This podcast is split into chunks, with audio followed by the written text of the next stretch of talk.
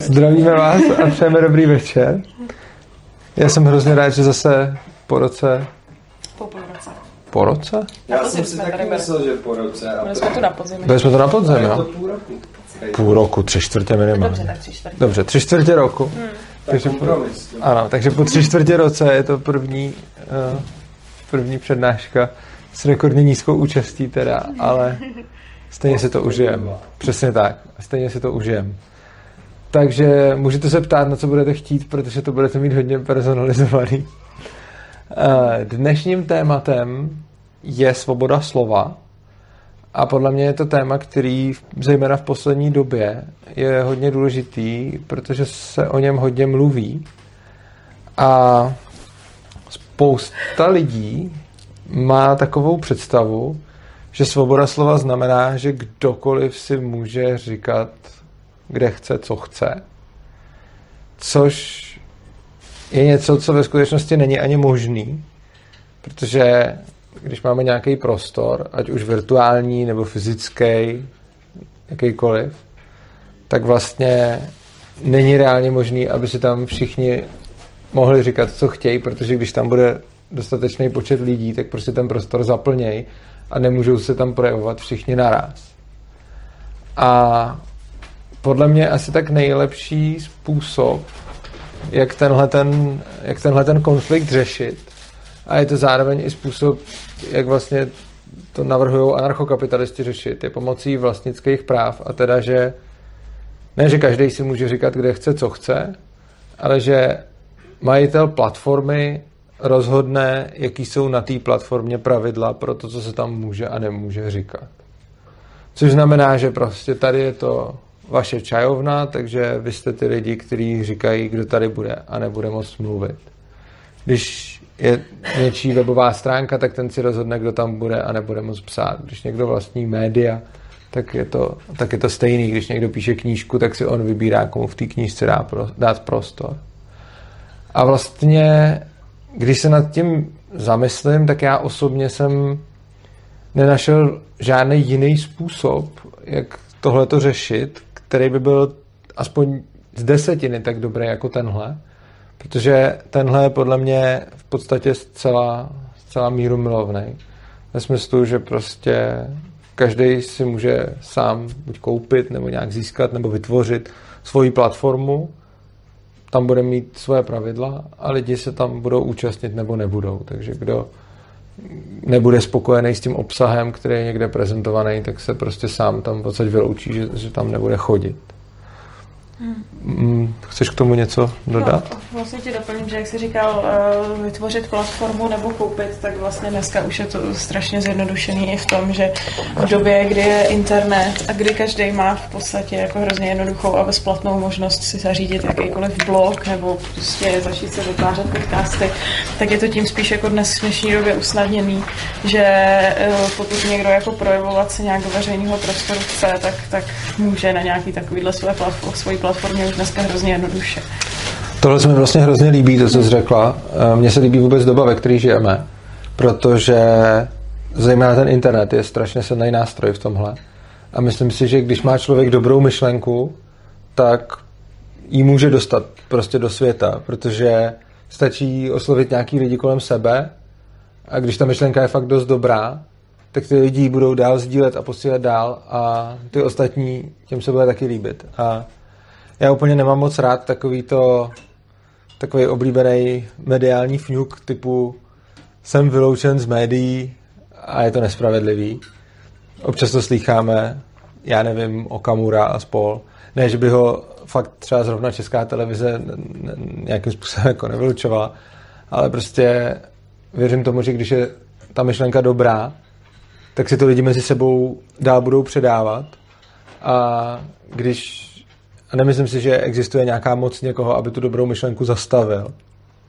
A domnívám se, že když prostě někdo má pocit, že je jako zneuznaný genius a lidi ho neposlouchají, tak je to spíš o tom, že asi nemá tak dobrý myšlenky, anebo je neumí dostatečně dobře, nebo je neumí dostatečně dobře předávat. A to říkám sám jako někdo, kdo má velký problém dostat se do nějakého mainstreamu a podobně. Ale prostě pracuju na tom předání těch myšlenek, o kterých věřím, že jsou fakt dobrý a snažím se získávat víc a víc lidí tím, že se nějakým způsobem učím mluvit a komunikovat, tak aby to pro lidi bylo snažší mě poslouchat. A když se mi to nedaří tak dobře, abych byl, jako, aby mě poslouchali prostě sta tisíce lidí, tak je to proto, že minimálně zatím ještě nejsem tak dobrý, abych to dokázal předat tím způsobem. A myslím si, že je hrozně důležité se na to tímhle, se na to takhle, takhle jako dívat, protože to slyším i od spousty umělců, jako že říkají, prostě moje umění je tak dobrý, že vlastně běžný člověk na to jako nemá. A oni koukají na ten brak a podobně, což může být někdy do jisté míry pravda, ale pokud jsem dost dobrý umělec, tak bych se měl asi snažit to svoje poselství předávat tak, aby ho lidi pochopili, protože já to sám třeba vidím na uh, psaní, když jsem píšu články přes 10 let, napsal jsem jich přes tisíc, jako textů různých. A z začátku jsem psal hrozně dlouhý texty a četl to mnohem méně lidí. A čím dál, čím díl píšu, tím se učím psát kratší a kratší. Ať se to víc a víc lidí, protože se v tom prostě normálně zdokonaluju, ale chce to mít trpělivost.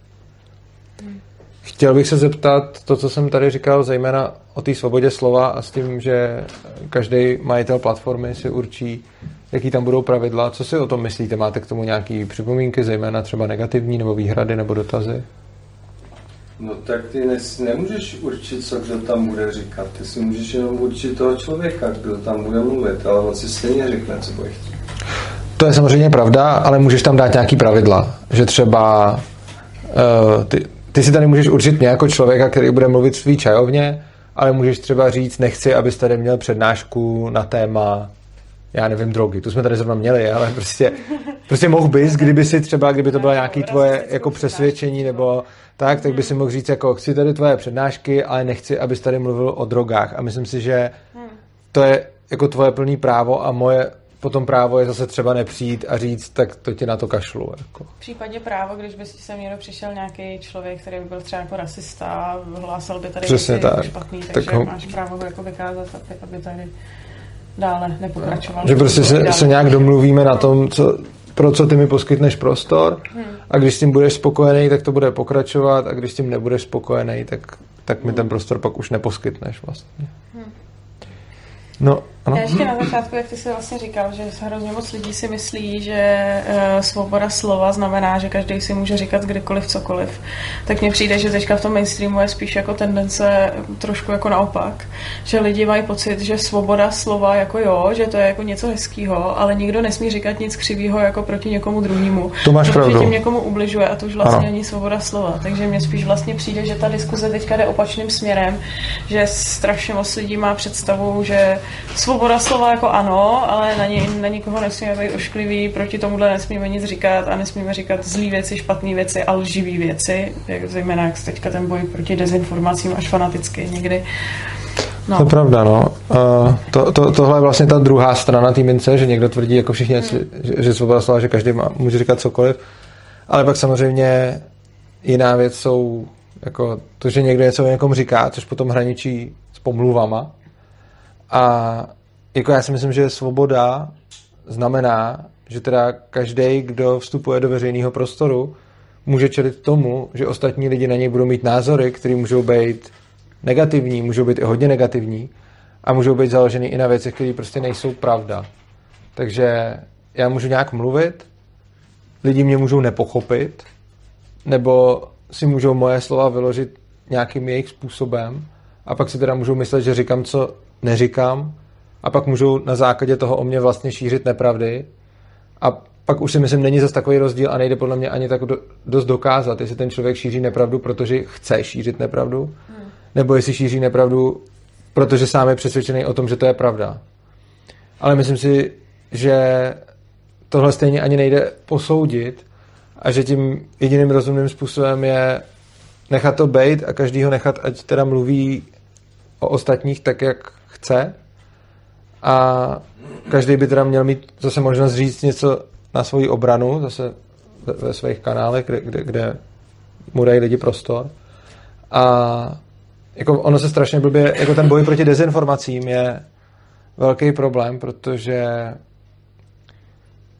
jeden, jako přijde mi, že současný jako vyvraceči dezinformací hmm. jsou zároveň jako obrovský propagandisti. Protože když se pak podíváme na všechny takové ty boje s dezinformacemi, ideálně jako financovaný ministerstvem vnitra, ale ani nemusí být. A když se podíváme na všechny ty české elfy a podobné organizace, tak ono je strašně jednoduchý, když se díváme na projev kohokoliv, v něm nacházet jako nepravdivý výroky.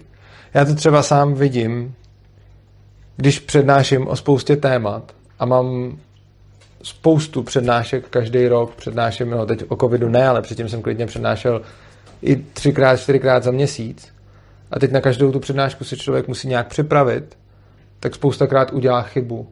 A já jsem ve spoustě svých přednášek říkal věci, které prostě nebyly pravda, byť jsem byl přesvědčený, že jsou pravda.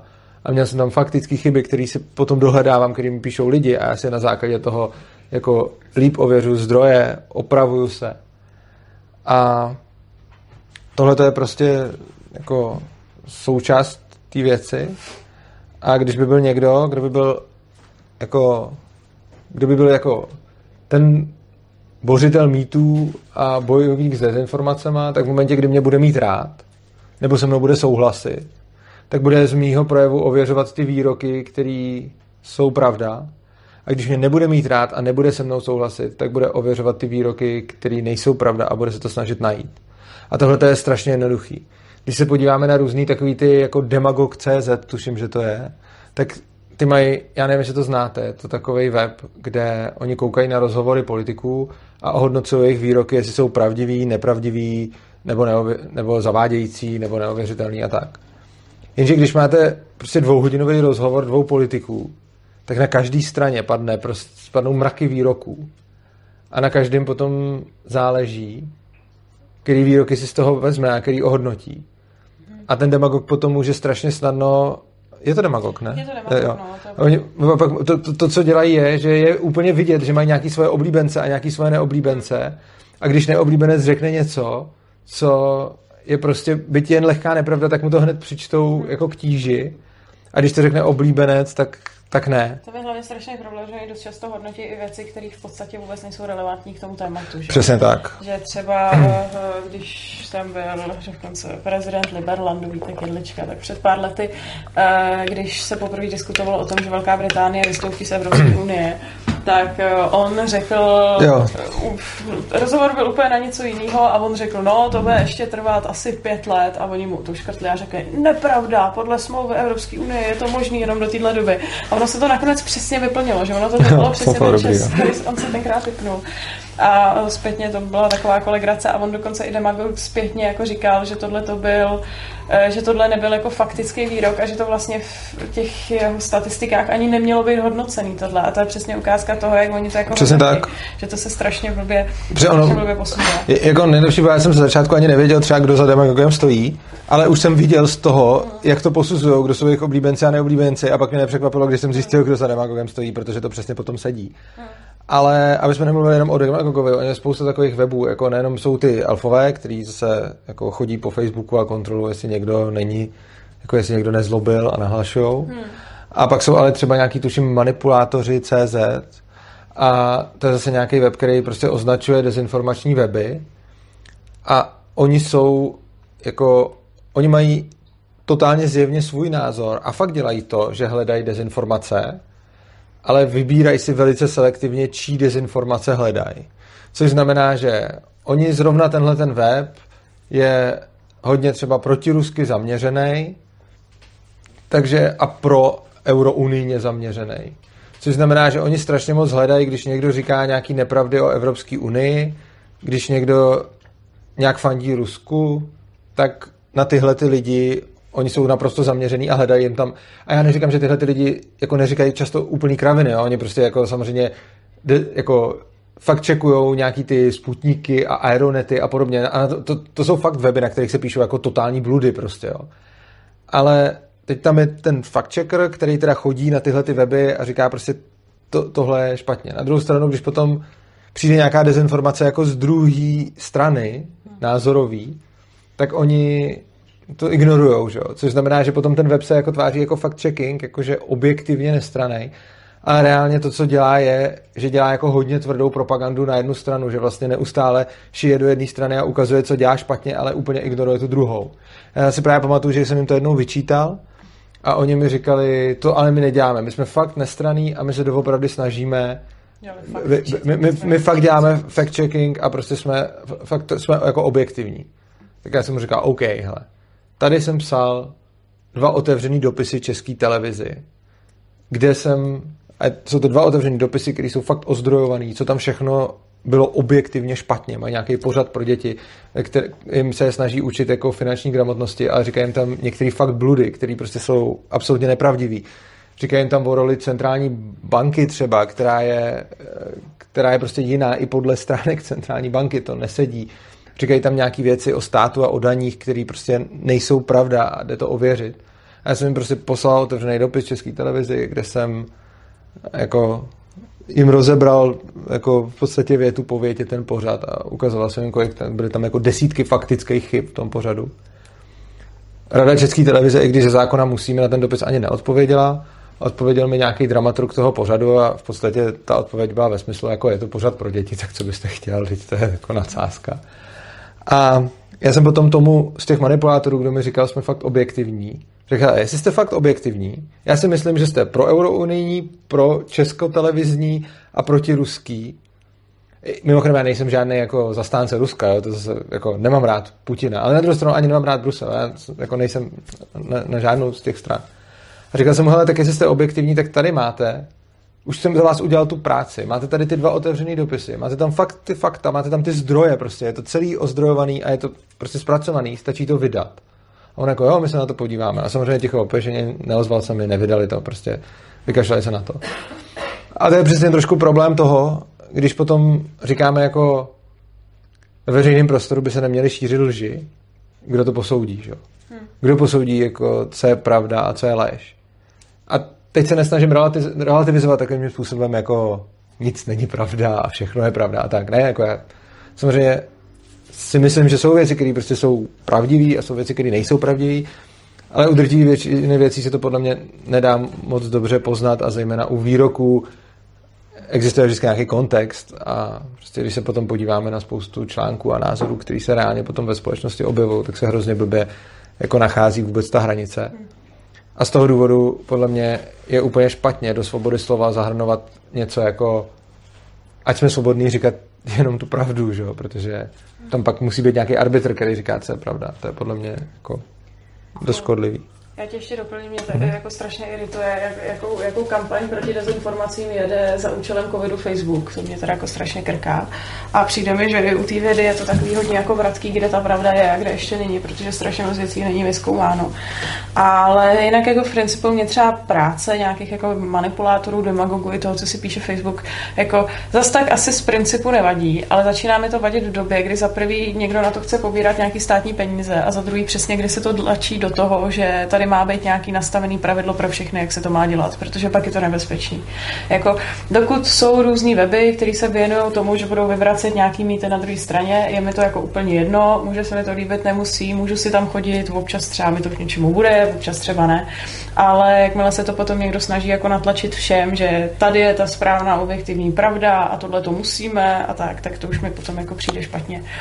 Dík, že jste řekla, samozřejmě jako doplním, já tohle to vnímám stejně. Je to jejich právo to dělat. To, že kritizuju jejich práci, rozhodně tím neříkám, jako neměli by mít právo to dělat. Určitě měli, každý by měl mít právo hodnotit si výroky politiků, jak chce, každý by měl mít právo eh, mít svůj web eh, o fact-checkingu, prostě, jako je to za mě jako OK, jako, že ty lidi to můžou dělat, ale kritizuju tu jejich konkrétní práci, která je podle mě velice špatná. manipulátorů mě se někdy něco jako hodilo, že třeba jsem narazila na nějakou jako zprávu, která tam byla jako vysvětlená, takže určitě mi uh-huh. jako něco bodlo. Ale ne, nechci, aby mě pak jako někdo šikanoval za to, že jsem napsala někde něco, co není pravda a že bych za to měla být nějak jako poputahovaná, protože tady máme nějaký jako zákon jo. toho, že je jedna pravda a tu jako někdo určí. No. Tím se dostáváme vlastně k tomu, že je podle mě velký problém současné společnosti určitý, řekněme, potom potírání už i té hate speech hmm. a určitý vynucování politické korektnosti a určitý vynucování toho, co se smí a nesmí říkat. A potom takový názory, jako že lidi s určitým názorem by měli být jako vyloučený z debaty, že by neměli prostě nikde dostávat jako prostor. Což mi přijde vlastně nebezpečný z mnoha důvodů. Ku příkladu, často se říká, že před rokem 89 jsme tu neměli svobodu slova a teď už ji jako máme. Je pravda, že teď máme tu svobodu slova širší, ale pořád nemáme svobodu říkat si, co si myslíme, protože jenom jsou jinde ty mantinely. Prostě před rokem 89 se nesmělo na veřejnosti moc jako libovolně kritizovat vládu nebo prostě prezidenta nebo UVKSČ. A, byl to, a to bylo samozřejmě špatně. A dneska se tohle to smí, takže to je super, že teď můžu říct, že prostě Babiš je kreten a není to trestný.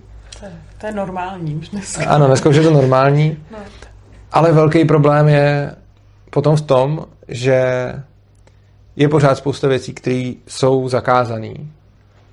A to je jako příkladu propagace těch hnutí vedoucí k omezení hmm. uh, osobních svobod a lidských práv nebo něco takového. To je na to přímo paragraf v zákoně.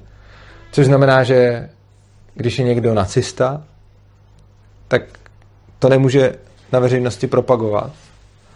A já si myslím, že tohle je špatně. Byť rozhodně s nacistama nemůžu v ničem sympatizovat. Ale co bych chtěl, je mít možnost si tady s tím nacistou sednout nebo někde a mluvit s ním o tom a potom to vysílat na internetu. Protože, protože si myslím, že to, co ty nacisti říkají, by mělo mít oponenturu. A nejenom nějak, jako, že my řekneme, co říká nacista a pak to vyvrátíme. Protože ten nacista může ve skutečnosti říkat už třeba něco jiného. Protože on se mohl taky posunout. Tím nemyslím jako k lepšímu, ale prostě mohl se posunout, že předtím prostě říkal jako žili do plynu. Teď, teď řeknu jako příklad, já neříkám, že takhle přesně je, ale jako například mohl nacista ještě před 20 lety říkat židy do plynu a dneska už může říkat prostě židy, já nevím, do vězení nebo pověsit. A když potom teda budeme, jako se tady, což je všechno z mého pohledu strašně špatně. A když se tady potom budeme bavit o tom, jako, co říkají nacisti, nacisti říkají, jde do plynu a to je špatně, takže to, ale ten nacista potom, velký drsňák někde v undergroundu, v horní dolní, v hospodě, bude říkat svým prostě 15-letým followers, jako hele, oni říkají, že říkám, že jde do plynu, to jsem nikdy neřekl, já ve skutečnosti říkám, že jde oběsit. A vidíte, oni lžou, oni prostě tady jako dezinterpretujou. A já jsem tam schválně takovýhle extrémní příklad, ale ta, ta, ta pointa je, že když toho člověka nenecháme vůbec jako mluvit a když on nesmí dostat nikde na veřejnosti prostor, tak potom nemáme možnost to, co on říká, vyvracet a nemáme možnost s tím reálně polemizovat. Což znamená, že potom polemizujeme často s nějakýma stromenama a že spousta těchto těch hnutí potom jsou navíc ještě hrozně přitažliví, protože jsou ilegální, takže pro spoustu třeba mladých lidí může být strašně jako cool, že jsou náskové, protože jako hmm. je, je to vlastně zakázaný. Já jsem jednoho takového potkal na Kladně prostě. A potkal jsem jako týpka, který byl, ten teda nebyl nacista, ten byl fašista a byl na to hrozně hrdý a bylo strašně moc vidět, jak jako jak si hrozně jak, jak si hrozně připadá jako drsně, že je ten dizent prostě v dnešní době. Hmm. Ale on do jistý míry fakt je.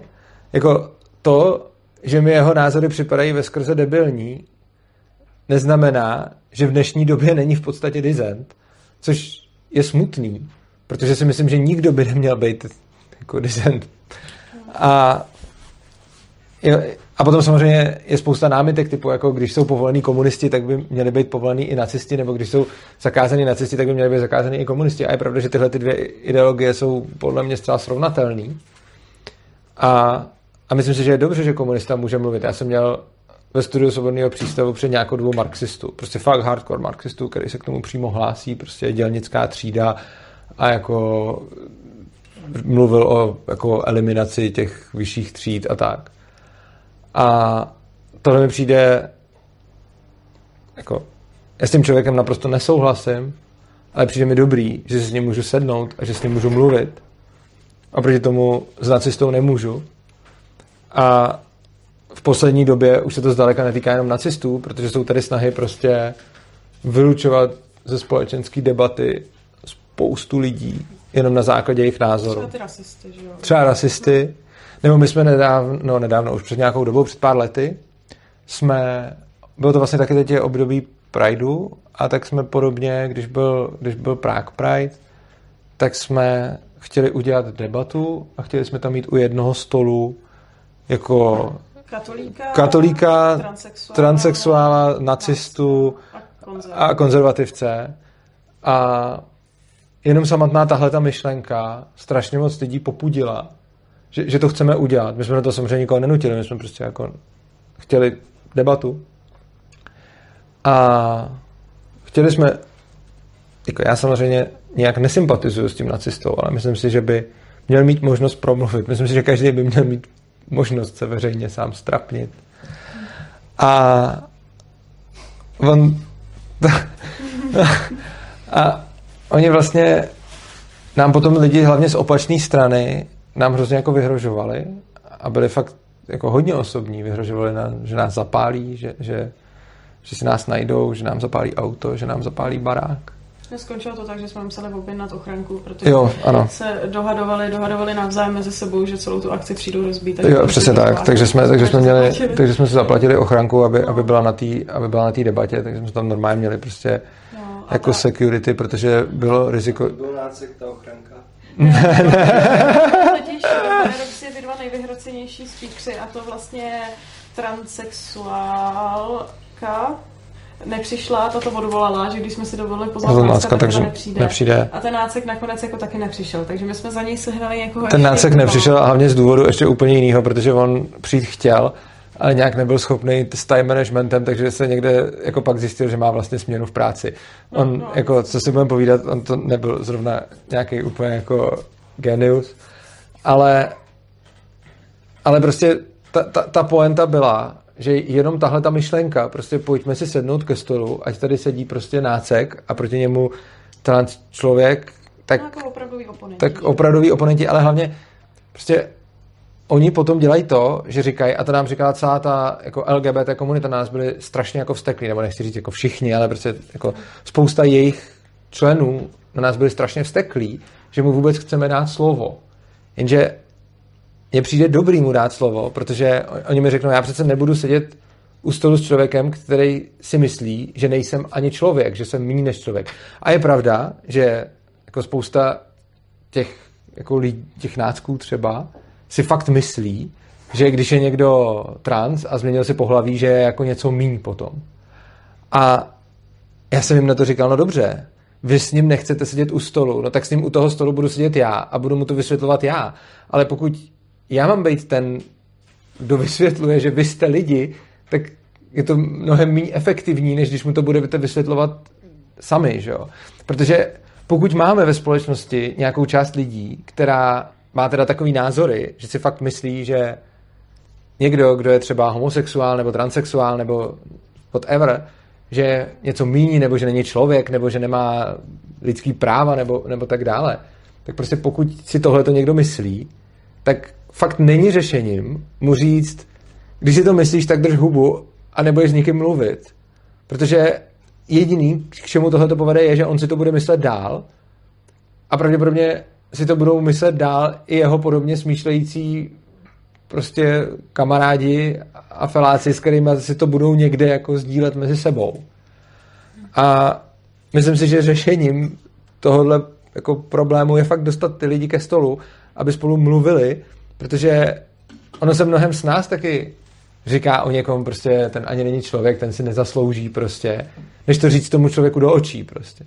A já věřím tomu, že spousta těch, kteří jsou jako hrozně přesvědčený, že trans lidi jsou něco špatného, že ani neznají žádný pořádně, nebo třeba znají, já, já třeba znám nějaký trans lidi a musím říct, že to, co si někdy prožívají, je fakt jako peklo, ale i tak si myslím, že právě oni chápou, že to někdo dělat nechce, ale potom je mi divný, že když teda já to dělat chci a chci mluvit s náckem a říkat mu, i když je někdo trans, tak ať má právo jenom, nejenom na život, ale na, na úplně stejný práva jako ty.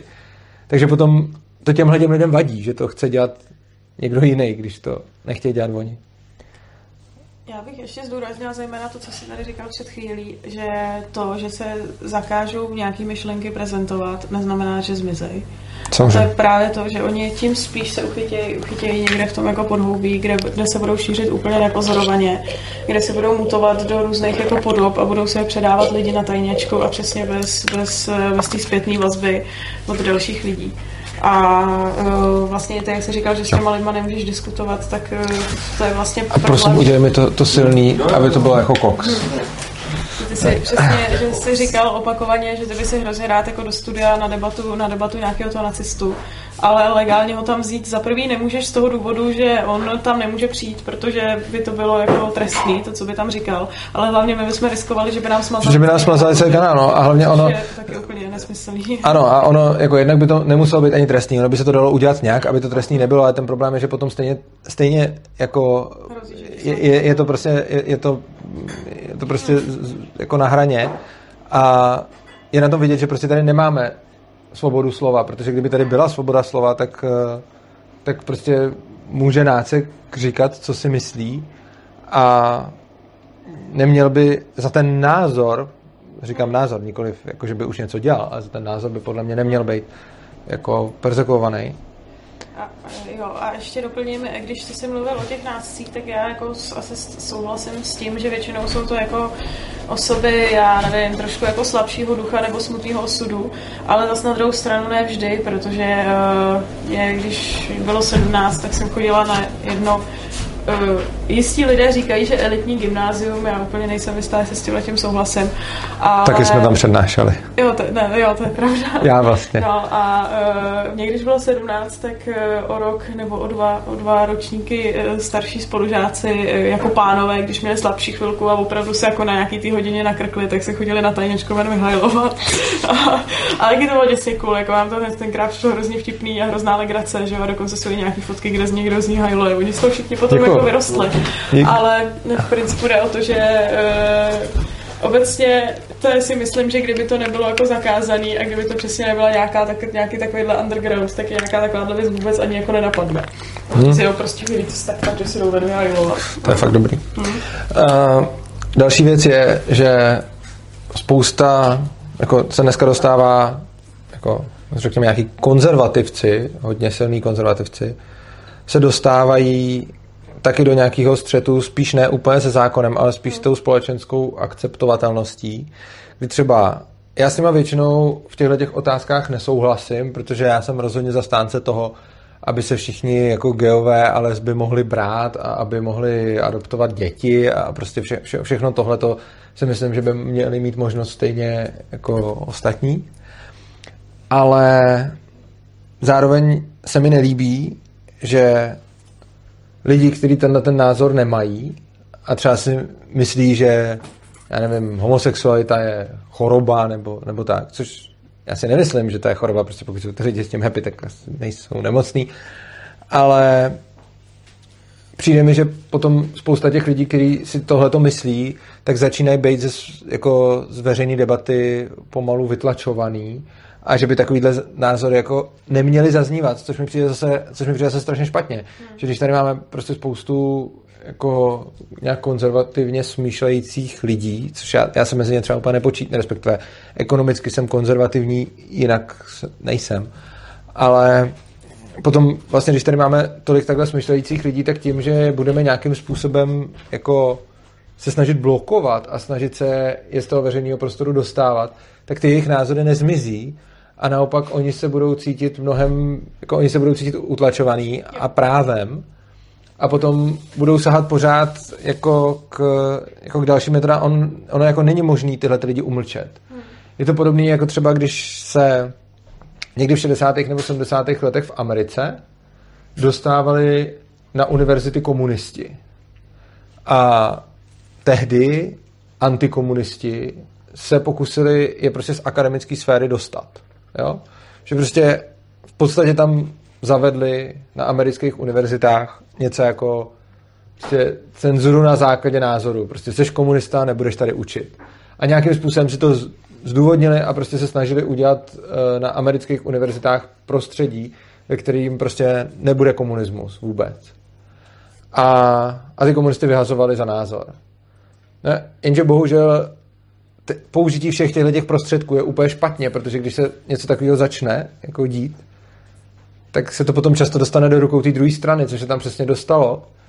A vlastně to, co tam zavedli v 60. nebo 70. letech jako ty konzervativci, kteří se snažili z akademické sféry úplně jako vylejt komunisty, tak ono se jim to pak vymklo z rukou a v podstatě teď je to tam přesně naopak. V současné době jsou uh, americké univerzity extrémně socialistický, levičácký a bohužel nejenom jako americký a, a je spousta různých fakult i třeba tady v České republice, na kterých se přesně jako vede tahle ta politická bitva. Samozřejmě se to netýká nějakého matfizu a podobně, protože jako tam většinou se tohle to moc neřeší, ale prostě když se člověk podívá pak na různé ekonomky a podobně.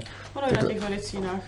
I na medicíně, ty to znáš, ty to znáš medicíny, tam je to štrychlý. A když se pak zejména člověk podívá na nějaké ekonomky a podobné školy, tak tam, tam se to hodně s tím jako kreje, že prostě ten, ten kapitalismus, socialismus, že, že to je tam nějak názorově daný.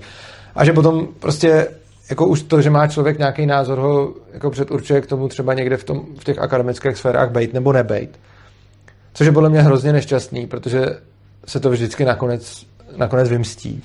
A prostě jednak ty lidi fakt neumlčíme tím, že jim zakážeme učit. A jednak kdykoliv přijmeme jako způsob řešení problému, máme tady komunismus, tak vyhodíme komunisty z akademické sféry. A to říkám jako velký antikomunista. Tak to není řešení prostě. Stejně tak není řešení vyhazovat z akademické sféry nacisty ani nikoho dalšího, protože to prostě ne, ne, nebude fungovat. A ono to stejně bude dál existovat a potom to nějakým způsobem backfire, jo. Hlavně je problém, že každý, každý tlak na, na tuhle tu společnost z jedné strany vyvolává protitlak. A uh, ta společnost z obou stran se strašně polarizuje a začíná vejít, začíná tam být tak jako docela dusno. Mně přijde, že to je vidět po, po celém světě, že je větší a větší dusno ve společnosti. Jako já jsem zvědavá, kam tohle to povede. Bohužel trošku jako nešťastně poslední dobou, co i sleduju jako debaty o očkování, tak to prostě se vyhrocuje z obou stran úplně do takových jako šílených jako konstruktů, že to, jako to se nedá číst. To prostě, že začíná být smutný.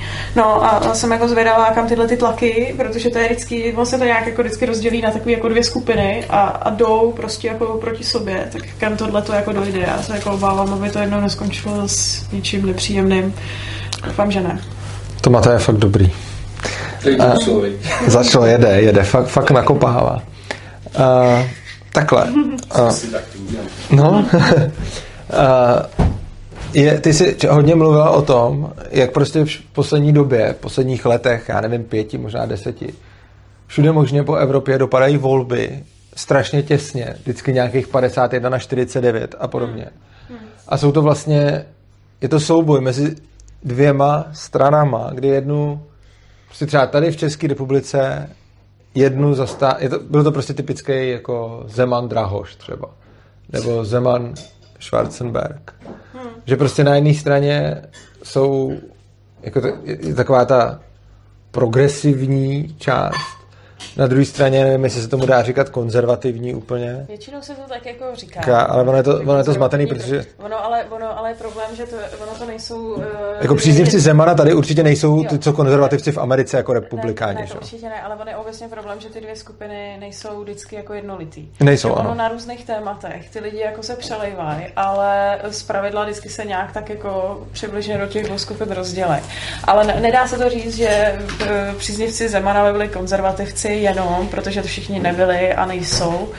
A uh, že Drahoše progresivisti to ne, ale, ale jako dost často se říká, že se to dělí na konzervativce a progresivisty. To jo, a myslím si, že ono potom záleží jak kde. Třeba když máš situaci ve Spojených státech, tak tam máš klasicky prostě republikány a demokraty, hmm. což bych fakt asi rozdělil na konzervativce a progresivisty. Na druhou stranu potom tady v České republice to není, že by se ta společnost vždycky rozdělovala na úplně jí, podle toho tématu úplně jako jinak. Oni jsou to stejně podob, velice podobný dva tábory.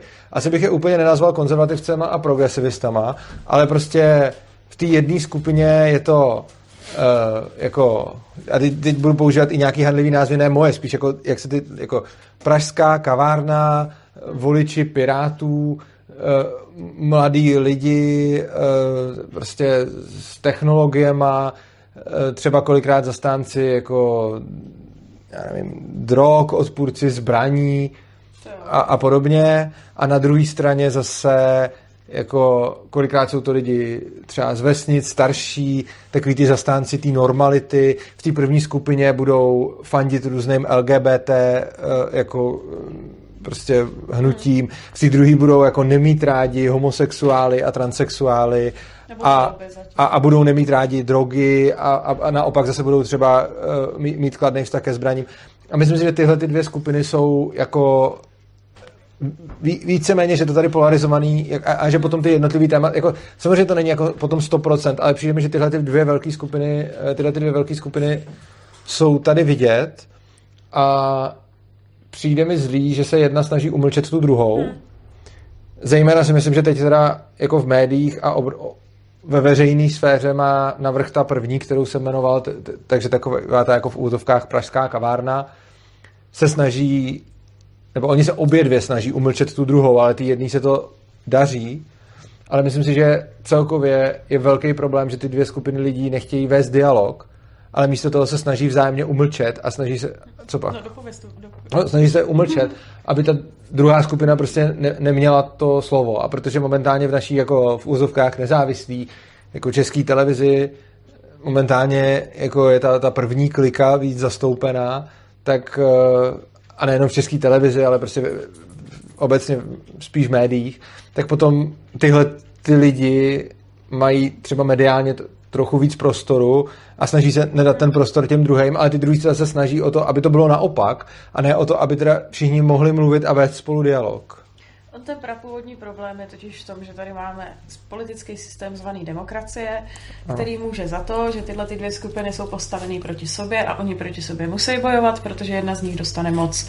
A čím jedna skupina bude hlasitější a víc umlčí tu druhou, tím spíš se dostane k moci a prosadí tady násilně eh, i těm lidem, kteří nechtějí nějaký pravidla, který ta jedna skupina považuje dle, dle jejich za správný. To je pravda. Což, ano. Ten prapůvodní problém bude ještě jinde, že člověk obecně neumí vést dialog. že to je jako hodně, když už to někdo dokáže, no. tak to už musí být jako, hmm. uh, jako mít určitý úrovně a kvality, protože hmm.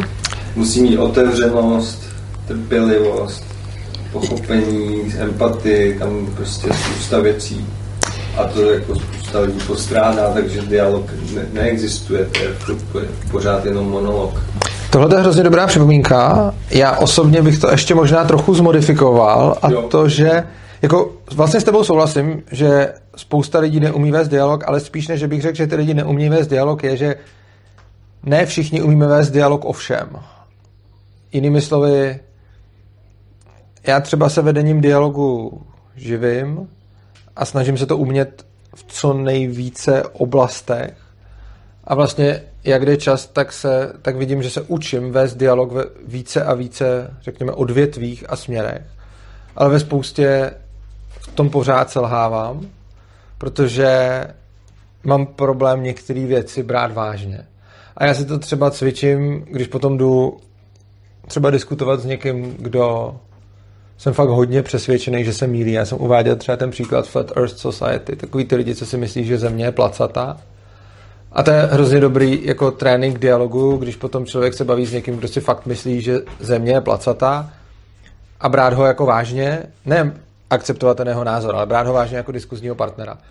A pro mě, a i když se fakt snažím umět vést dialog, tak v některých chvílích je to pro mě hrozně těžký, protože občas když ty lidi mi připadá, že jsou třeba fakt nelogický, tak se mi s nima hrozně špatně ten dialog vede. Protože si tak moc myslím, že nemají pravdu, že se do těch nedokážu nějak vůbec, uh, nedokážu nějak vůbec vcítit. A myslím si, že samozřejmě všichni máme někde ty hranice. Myslím si, že každý dokáže vést dialog v něčem. Ale potom máme nějaké jako limity a každý má ty limity jinde, že čím více třeba cítíme buď ohrožený, nebo nás to nudí, no, nebo nezajímá. Stíny a projekce, tak Přesně tak. to ano. psychologicky, tak tam se to nechce vidět. Že? Jednak tam, to, to souhlasím, že tam, kde se člověk cítí nějak ohrožený nebo tam má nějaký svoje démony, tak tam se mu diskutuje blbě, protože samozřejmě mu tam reagují emoce v tomhle, v tomhle smyslu, jakože takový ten eh, útěk, útok, stuhnutí. Ale já potom třeba sám na sobě vidím ještě jednu věc a to není podle mě tohle, ale je to zase jiný problém, který, který mě brání vést dialog a to je často, že někdy nemám trpělivost, když jsem si fakt přesvědčený, že ten člověk se mílí a že to, co říká, není ani konzistentní, že si to odporuje, tak já u toho hrozně jako snadno ztratím trpělivost, že když mu pak ukážu to, kde si myslím, že se mílí a on to jako neakceptuje, tak se ani nemusím vůbec tím tématem cítit ohrožený a moje schopnost vést dialog jde, jde hrozně dolů, uh, protože pak mi na to dochází trpělivost a je to všechno o tom nějak se sebou no, pracovat. Jo, to, no jasně. No jo, je, je, to určitě, je to určitě důležitý faktor. A mm, jako je, je pravda, že že lidi neumí vést dialog i proto, že se to moc neučí, protože za to nikdo moc jako neocenuje. To se dostáváme zpátky třeba k tomu školství, kde to poslední, co se chce ve drtí většině škol po studentovi, je, aby vedl dialog s učitelem. To je zcela nezádoucí. Prostě pokusíte se vést dialog s učitelem a už jste drzí. Přesně, proto jsem byl furt za dveřma. Přesně. A je, je to o tom, že když náš celý vzdělávací systém je postavený na tom, že člověk je vzdělávaný v nerovném vztahu, to je podle mě obrovská chyba. Myslím si, že jako proto, aby jsme se mohli efektivně učit, potřebujeme mít rovnocený vztah s tím, s kým se učíme nebo kdo nás učí. Ale v momentě, kdy teda ta škola je celá založená na tom, že ten student je v podřízené pozici a ten učitel v nadřízené pozici, tak už jenom tohle samo o sobě podle mě neuvěřitelně zneefektivňuje to učení jako takový. A zejména to potom ty lidi třeba naučí se něco nabiflovat, protože se bojí trestu, nebo za to jsou odměněný, takže buď jako jsou trestaný, je cukr a bič, takže se třeba něco namemorujou. Ale vést dialog v tom prostředí je zcela zjevně nežádoucí, protože já jsem třeba si dělal pedagogický minimum, protože jsem učil a baví mě to, mě baví učit. A tam nás přesně jako učili jako víceméně, co dělat s takovýma drzejma otázkama, jako k čemu mi to v životě bude. Mm-hmm. A normálně, jako když teda člověk sedí na té pedagogické fakultě a tam se učíte, jak učit, tak vás tam učí, jak se vypořádat s otázkou, k čemu mi to v životě bude. A já říkám, ty proč bych se měl s touhletou otázkou vypořádávat, když přece když někoho něco učím, tak bych měl být schopný mu vysvětlit, k čemu mu to v životě bude. A pokud toho nejsem schopný, tak je asi někde problém. Že se na mě podívali jako na úplného exota a vyučit jako... Jako oni to nepochopí, k čemu jim to bude. Ale to, to už samo o sobě znamená, že to celý jako špatně postavený, protože učit někoho něco, co vlastně potom on ani neví, k čemu mu to bude, je úplně padlý na hlavu, protože jak efektivní tenhle ten proces asi potom může být. A je, je to přesně pravda, jako když člověk prochází nějakým procesem učení, on teda se učí celý život, ale nějakým formálním. Tam je ten unschooling, že jo? Ano, unschooling je přesně, ano. Žádný jo. autority, prostě vnucený. Jo, jo. A... přesně tak. Hmm. Já jsem... Jede to samovolně a jo. ještě tam je, tak mi tam chodí teď, že existují kultury, kde se třeba starý učí od mladých, že to je naopak, jo třeba v Tibetu, když je inkarnovaný láma, tak prostě to je moudrost svrchovaná. I když je to malý dítě, jo. Takže to je hrozně zajímavý a my to máme všechno otočený. Takže tady to prostě je, že to je koncept, prostě čím jsi starší, čím víc máš jako vědomostí, zkušeností, tím víc samozřejmě víš a můžeš někoho to. Ale nikoho nenapadne, že ta duše už dávno může mít nějaký kvality dávno v sobě a jenom je prostě rozbalí, jak bude potřeba.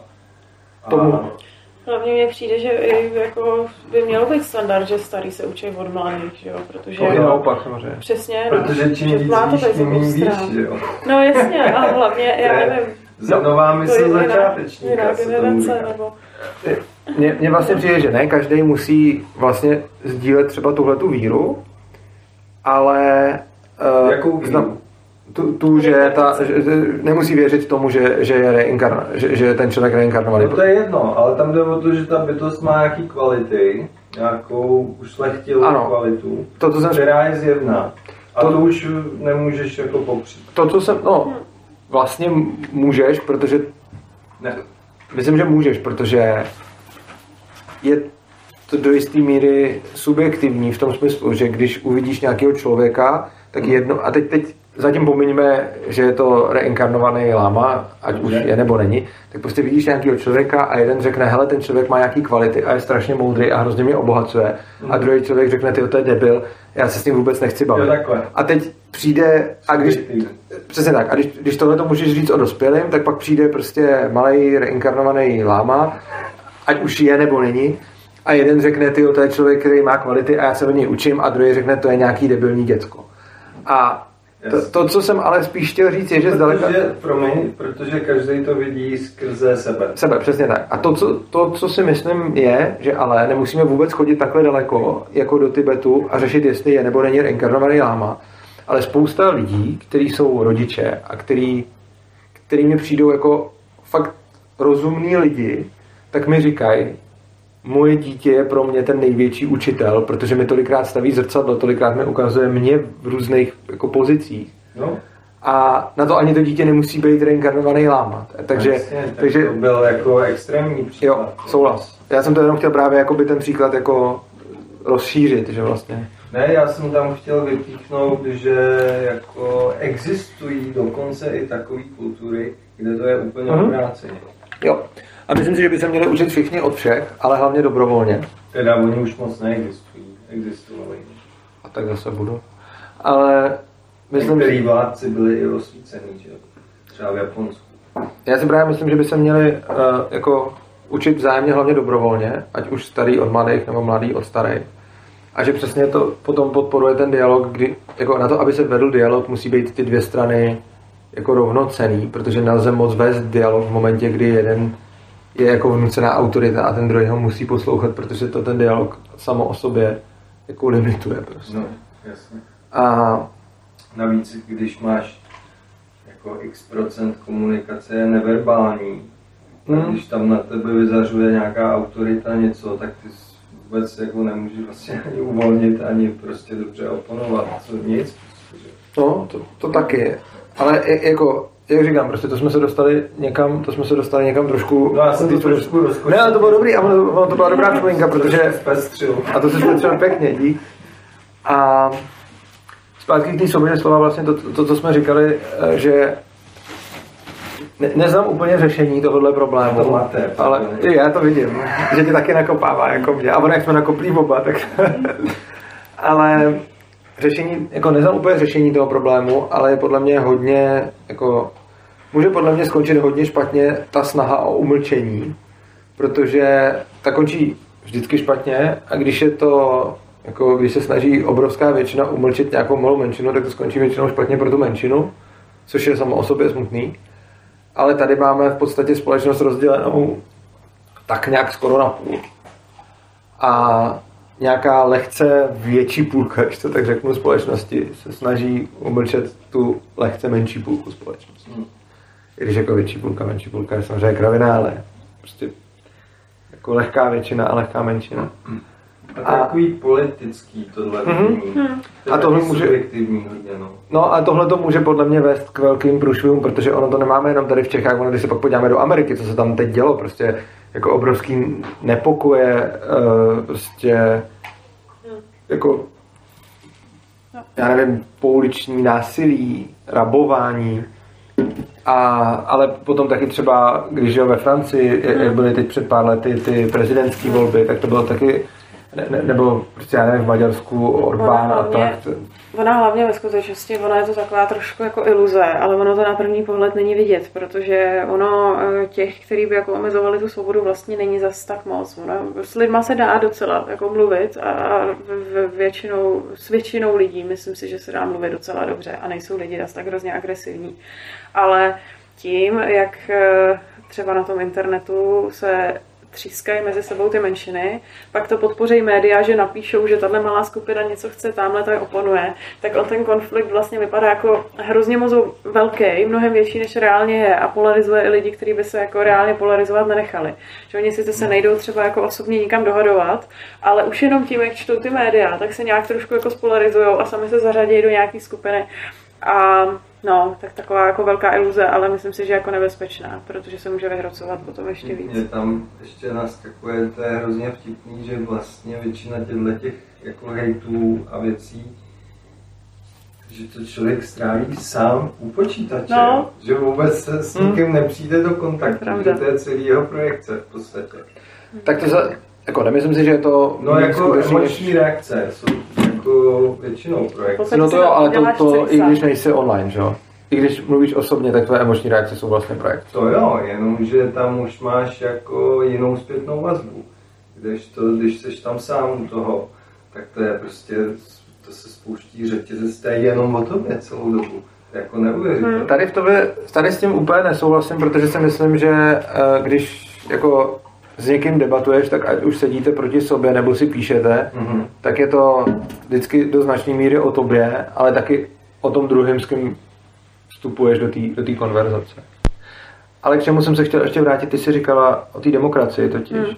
To je podle mě obrovský problém demokracie, že vlastně demokracie z nás dělá nepřátele z toho důvodu, že když má člověk jiný názor, kdybychom žili ve svobodné společnosti, svobodná nerovná se demokratická, tak by to znamenalo, že já si můžu prostě svoje zážitosti zařizovat po svém a nikdo mi do toho nebude kafrat a je na mě, jak si ty zážitosti zařídím. Je na mě, jak se budu vzdělávat, jak budu vzdělávat své děti, jak se, zařídím, jak se zajistím na důchod, jak se, já nevím, pojištím proti tomu, když se mi něco stane, očkovat. jestli se nechám očkovat. Prostě všechny tyhle ty věci budou jako na mě ve svobodné společnosti.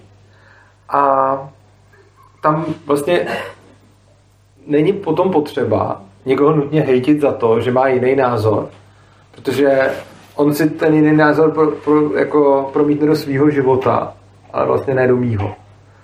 Ale v momentě, kdy tady žijeme v demokracii, kdy vlastně potom všichni mají jako svůj hlas a můžou hlasovat o tom, jak já se budu vzdělávat, jak budu vzdělávat svý děti, jak se zabezpečit na stáří a co se udělá s většinou jako hodnot, který vytvořím, tak potom to ty lidi samozřejmě štve a znepřáteluje je to, že když má někdo o hodně jiný názor, tak v momentě, kdy má ten názor a může se ho tam nechat u sebe a nemůže mě nijak ohrozit, tak je to něco úplně jiného, než když vím, že ten člověk půjde jednou za čtyři roky k volbám, nebo může jít, on nemusí, ale může, a tam bude hlasovat o tom, jak já budu žít. A tohle podle mě strašně moc vyvolává ten svár v té společnosti. Viděli jsme to krásně na těch prezidentských volbách, že jo. Prostě není vůbec nutný, aby jsme tady měli jednoho dětka, který bude nás reprezentovat. Prostě pro... By lepší dva dětci. ne, netřeba žádnej. A každý by si nebo, nebo, nebo každý by mohl mít svýho. Ale prostě tady bude jeden a nakonec se teda ty lidi nějak něco zvolej a potom to vyhraje Zeman na, já nevím, jestli 53 nebo 4% nebo něco takového. A teď půlka lidí je z toho úplně v háji, půlka lidí se z toho raduje. Teď ta první píše prostě Zeman není můj prezident. A tohle samo o sobě je podle mě strašně toxický a je to toxický úplně zbytečně, protože oni toho prezidenta podle mě hlavně vůbec nepotřebujou. A jako k čemu musím mít, k čemu musím mít to? Mně přijde mnohem lepší příklad třeba to s tím manželstvím, nebo třeba maturita z matematiky. Něco takového, co ti více jako ovlivňuje život. To je protože nějaký lidi ve sněmovně se dohadují, jestli teda jako manželství bude pro všechny. Sakra, proč každý si nemůže svoje manželství udělat podle sebe. Úplně. Kdo chce církevní, tak samozřejmě církev budou chtít, jenom jako heterosexuální páry, tak, tak kdo chce církevní, prostě tradiční manželství, já nevím, který tady bylo posvěcení církví, tak ať si, ať si udělá církevní snětek. Každý člověk si může manželství udělat úplně po svém a no. stát do toho vůbec nemusí kecat. A teď se tady prostě hádáme o tom, jestli oni mají mít stejný práva nebo ne. To nebo... No, protože to není o manželství, ale o právním institutu celý. No, Bohužel no, ano, by ten, ten právní institut by k tomu podle mě vůbec neměl být. Hmm. Měla by být prostě možnost si smluvně uzavřít vztahy no, tak, jak chci. A, a to, jestli si někoho vezmu, by měla být spíš moje osobní věc a ne státní věc. Respektive samozřejmě to můžu svěřit té instituci, který chci. Takže prostě církev oddávala vždycky od nepaměti, ať si oddává i nadále. Eh, ale když by přišla jakákoliv další jako entita nebo jiná církev nebo prostě instituce, která by chtěla oddávat, tak podle mě měla mít automaticky právo oddávat hmm. a záleželo by na té instituci, jaký lidi by prostě oddala, jakože jestli některá bude říkat, a církev asi bude, prostě manželství je muž a žena, tak prostě ty všichni, co chtějí, tak budou mít církevní svazek muže a ženy. A jaká jiná instituce řekne, prostě manželství je svazek jakýchkoliv lidí, klidně ani nemusí být dva, tak prostě ty zase budou, no, už teď se rozjíždí, ty zase budou oddávat jako nějaký nějaký polyamorní vztahy nebo homosexuální vztahy nebo, nebo tak. A myslím si, že je to úplně v pohodě. Prostě pro, pro, proč by nemohli být v manželství prostě tři lidi, proč by tam nemohli být lidi stejného pohlaví, proč by, no. proč by tam mělo být vůbec jakýkoliv omezení, když to nikomu jako nic nedělá. Jo? To, to je takový, jako, že někdo řekne, to ohrožuje tradiční rodinu, ale jak jako manželství dvou chlapů nebo dvou typek ohrozí prostě tradiční rodinu, že A tak tradiční rodina zase vymítila komunity, že To bylo původně ještě předtím. Hmm. No, myslím si, že, že jako vymítit je takový slovo prostě. No, jako pře, překryla. Jako překryl, ano, prostě no. dřív byli lidi více jako v takových no, jasně, smečkách a teď jsou, teď jsou víc jako v těch jako rodinách, což ale myslím, že by to měla být jako každýho věc, v čem chce být a myslím, že stát by neměl podporovat nic z toho prostě. Neměl by mít pro rodinnou politiku, ale ani proti rodinnou politiku, neměl by mít jako pro LGBT politiku, ale ani proti LGBT politiku, prostě stát by se do tohohle toho vůbec neměl, neměl montovat. Stát by se neměl montovat vůbec do Vůbec do ničeho. A takže to, to ať vezmeš od tam, teď, od tam. To, no. to je prostě špatně všechno. A já bych se dostal možná teď k tomu, jestli teda někdo se nechcete na něco zeptat nebo mít nějakou připomínku, krom lidí, kteří už mají furt. je to maté. Já vím, že to maté fakt funguje, to, to, to je fakt skvělý. Já to, já to cítím sám na sobě, takže... Mě najíždí jako úplně Mě to vyvolává celou řadu jako, jako reakcí, dotazů. Super. Uh, přijde mi to logický, co říkáš, je to jako hezký, na druhou stranu uh, mě tam jako u spousty věcí, co ty říkáš, různých, mě tam vystává právě ta otázka té výslední implementace, protože uh, se svobodou, já mám názor, že se svobodou se právě váže ta zodpovědnost, takže když jako budu něco říkat, tak musím, říkám to s přihlednutím třeba ke své pozici, když je teď ta situace, tak když jsem virolog, tak chápu, že lidi budou spíš mi jako věřit to, co říkám o té věci. Takže a když budu říkat nějaký kraviny, tak musím počítat s tím, že někdo mě třeba poslechne uh, mnohem s nás, než když jsem třeba, když budu dělat anketu s lidmi z ulice, co si o tom myslí. Takže uh, vlastně na to, abych já měl tu zodpovědnost, tak potřebuji právě to vzdělání. To tam vždycky za to všechno jako sejde, že já potřebuji být moudrý, potřebuji být vyzrálej, dospělej, chápat, jak funguje ten svět a abych vlastně věděl, co, co vlastně dělám, co říkám. Jo? A teďko, kdo mi dá to vzdělání, když ty, těch lidí, co, co chápou svět, je vlastně hrozně málo. Já myslím, že žádný nejsou. No, nebo, nebo tak jo, tak vůbec, eh, když se bavíme o těch, o těch informacích, mně přijde právě strašně špatný, že těch informací právě je hodně. Díky tomu internetu je to super věc na jednu stranu, na druhou stranu zlý pán, protože to zasypání tím informačním šumem je prostě hrozný. Já jsem byl před pár lety na přednášce o mediální manipulaci a měl to nějaký, nepamatuju si už to jméno, já jsem s ním pak bavil a říkám, jak to mám jako normální člověk dělat, protože on říkal, já trávím svůj den tak, že 5-6 hodin studuju všechny materiály, abych jako získal uh, ten, jakoby tu destilaci té informace. Říkám, no ale já prostě se tím nechci zabývat profesionálně, já jako člověk žiju v tom světě a chci mu jako vědět, co se děje.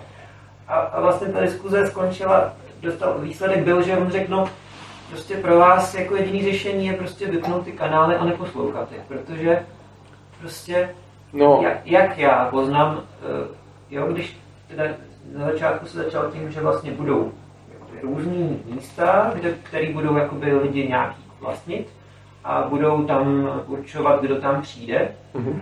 tak jak se vlastně zajistí, že zase někdo ne, ne, nedostane k tomu monopol, nebo že si to někdo neskoupí a zase to nebude zneužívat k těm svým zájmům. Jo? Ale zase, tohle to dělá nemoudrý člověk, nějaký jako špatný. Takže já bych to vzal nějak asi postupně, protože tam bylo strašně moc jako věcí. A jestli bych mohl poprosit, kdyby si když tak na mě reagoval v průběhu, protože já, já bych hrozně rád jakoby na to odpovídal, ale já si stej, jakože tam bylo strašně moc jako věcí k reakci. Já to zkusím říct nějak postupně. Je pravda, že člověk je zodpovědný za to, co říká, ale každý je taky zodpovědný za to, jestli ho bude nebo nebude poslouchat. Což znamená, že já, když jsem virolog a budu něco říkat, tak mě lidi poslechnou když budu mluvit o virech, možná spíš, než kdybych nebyl virolog. A i když já nesu zodpovědnost za všechny slova, které vypustím, tak ale ty lidi nejsou nucený mě poslouchat a měl by být na každém, aby si vybral, jestli mě bude nebo nebude poslouchat. A já mám odpovědnost za to, co řeknu a ta odpovědnost se potom překlopí do mojí pověsti. Já si podle toho vybuduju pověst, co si o mě ty lidi budou potom myslet. Ale je na těch lidech, jestli se rozhodnou mi věřit nebo nevěřit, následovat mých rad nebo nenásledovat mých rad. A je důležité, podle mě je mnohem lepší žít ve společnosti, kde budou všichni na rovinu vědět, že kdokoliv může říct cokoliv a nemusí to být pravda, než ve společnosti, kde se snažíme hrát na to, že nějak jako filtrujeme, aby ty lidi jako říkali tu pravdu a aby někdo nemohl říct něco, jako co je moc mimo. A já bych nechával klidně i ty mimo názory prostě úplně jako volně. A tím by pak člověk automaticky věděl, že žije ve společnosti. Prostě tady jsem ve společnosti, kde může kdokoliv říkat cokoliv. A já prostě nebudu věřit každému to, co řekne, ale je na mě, abych se rozhodl, komu budu věřit a co budu poslouchat. Ty jsi říkal právě tam o tom, o té mediální manipulaci a o tom týpkovi, co říkal, že je to jeho práce a že každý den 5-6 hodin sedí a kontroluje si zdroje. A že to dělat nechceš, což chápu. Na druhou stranu svět je nějakým způsobem hodně složitý a pokud chceš nějakému jeho segmentu rozumět, aspoň do nějaký míry, tak je potřeba tomu věnovat čas. A prostě dost dobře není možný jako říct, já chci rozumět tomu, co se kolem mě děje, ale taky tomu nechci věnovat čas.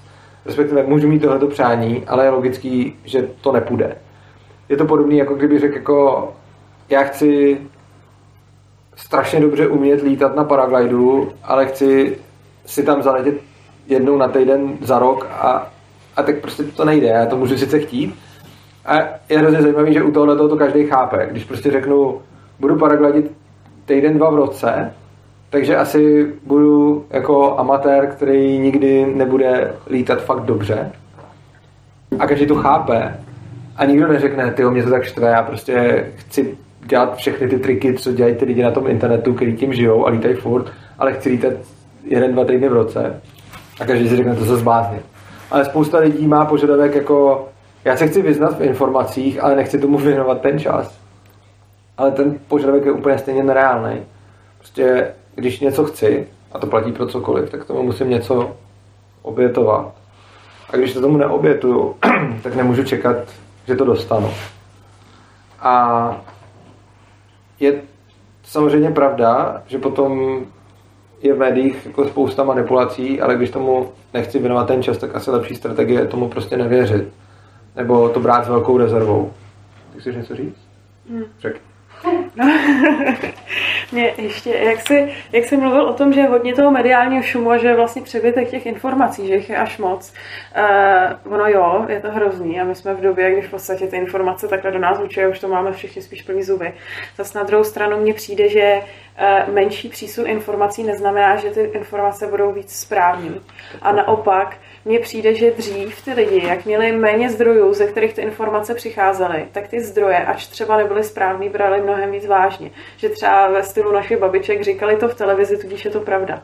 Dneska my tady máme sice strašnou záplavu, ale už jsme nějak tak jako cvičení na to koukat trošku s rezervou, že to, co se píše na internetu, neznamená, že je automaticky pravda.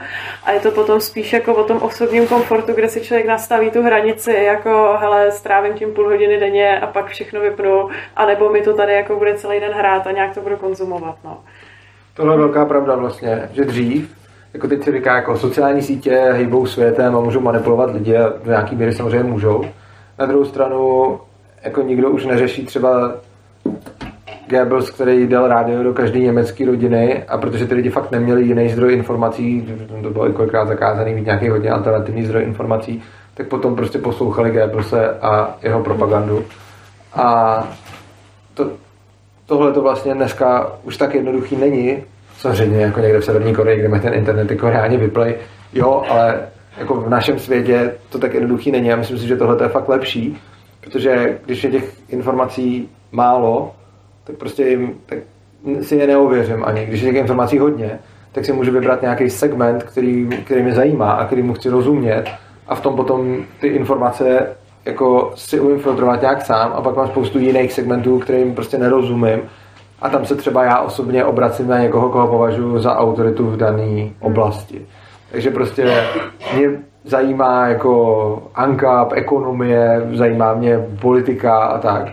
A protože v tom sedím mnoho hodin denně, protože mě to prostě baví, tak potom si učtu ty informace a už, už si je dokážu nějakým způsobem zařazovat, protože třeba u něčeho už rovnou vidím, že to je blbost, u něčeho třeba ne, u něčeho se to víc a vidím třeba už to si spíš musím objevit. Taky, taky v tom jsem samozřejmě hodně omylný, ale prostě mám už tom nějaký základ, protože mě to baví a protože v tom sedím prostě už, já nevím, 20 let, mnoho hodin denně. A, ale pak jsou jako zase jiné oblasti, ve kterých už rovnou vím, že jim nerozumím a když bych si teď jako začal číst, já nevím, články o zdravém životosprávě a stravování, tak vím, že nevím a že si přečtu úplnou zjevnou blbost a, a nebudu vědět, jestli je to blbost nebo není, tak to spíš konzultuju s lidmi, který tomu jako rozumějí, když mě to zajímá a chci do toho nějak proniknout. Jak to poznáš, že tomu rozumí? No, no to je právě. To, to samozřejmě nepoznám, nepoznám to, ale třeba já osobně, to, já osobně třeba si takhle vybírám ty lidi způsobem, že když je někdo, kdo Vím, že tomu věnuje čas, za A, a za B vím, že ten člověk je schopný nějakým způsobem pracovat s informacemi a třeba má můj respekt, vážím si ho, eh, vím, že nějakým způsobem je to člověk, který jako dělá v hodně věcech, ve kterých se třeba vyznáme oba podobný závěry jako já, tak pak mám slušnou šanci, že i v těch věcech, ve kterých se nevyznám, on bude dělat závěry, které jdou směrem, eh, který mi bude vyhovovat. Samozřejmě to nemůžu vědět, ale můžu tam mít nějakou šanci. Takže potom jako když budu řešit, jako, co mám jíst a jak se hejbat a prostě budu se snažit nějakým způsobem držet nějakou životosprávu, na což jsem celý život kašlal, takže o tom nic nevím, tak prostě se o tom občas třeba někde něco přečtu a daleko spíš potom jdu za lidma v mém okolí, o kterých vím, že nejsou idioti, že se s nimi ve spoustě věcech shoduju, že máme podobné hodnoty a vidím, že oni zároveň už se dlouho věnují tomu jako co měli jíst a zeptám se jim, hej, co si o tom myslíš a oni mi to řeknou a já mám pak samozřejmě tendenci tomu věřit. Což je pochopitelně uzavírání se do nějaké bubliny, ale ano. Ale nakonec stejně musíš poslechnout svý tělo. Jistě, samozřejmě. No. Ale to může říkat, pro tebe je skvělý ten celý po ránu, hmm. ale když to tělo pak už to nedá, tak... Samozřejmě. Takže, takže ve finále se obracíš na sebe. Ve finále se obracíš na sebe, samozřejmě, a vždycky jako jsi nakonec ten, kdo rozhodne, ale je to nějaký jako škálování těch informací. Jako nakonec vždycky má, a to je to, co jsem říkal, že vlastně každý má zodpovědnost za to, co říká, ale potom každý má zodpovědnost za to, jestli se tím bude nebo nebude řídit a to je přesně to, že to jde nakonec, že to jde nakonec za ním. A ty jsi nakonec ptal ještě na jednu otázku, chceš k tomu něco ještě říct, nebo ne? Ne, ne. Ty jsi nakonec ptal na jednu otázku a to bylo, co když si v tom prostředí, kde každý si bude moct určovat, co se bude říkat na jeho, prostě, v jeho prostoru, co když si to někdo zmonopolizuje. To samozřejmě se může stát, ale ta šance je mnohem menší, než když už tady nějaký monopol rovnou bude. Že? Jako, nikdo nezaručí, co si ptá, jak to zaručit, nejde to zaručit, nikdo nezaručí, že bude dobře. Prostě. To nejde. A když chceme, aby se nestalo to, že někdo bude mít monopol na nějakou informo, na nějaký informace nebo nějaký jako prostor, tak bychom primárně měli projít proti tomu monopolu a snažit se o demonopolizaci, což je mimochodem ANCAP je extrémní demonopolizace, protože stát je ten největší monopol, který tady je. Takže potom, když stát, jako ten může i rozhodovat o tom, co je legální a nelegální, říkat, za co můžou lidi zavírat a uzurpuje si mimo jiné i ten monopol na ty informace. Jo. Důležitý uvážit, že vlastně stát si uzurpuje monopol na to, co kdo smí a nesmí říkat v konečném důsledku. A je, je dobrý proti těm monopolům bojovat, je dobrý to decentralizovat a ta decentralizace nejlíp ní vede to, když každý si může rozhodnout na svém vlastním prostoru Což samozřejmě není záruka toho, že to bude dobrý. Ale ona neexistuje. To je strašně důležité si uvědomovat, že neexistuje žádná záruka, že ty věci budou dobrý, že se to prostě bude dít správně, jak se nám líbí.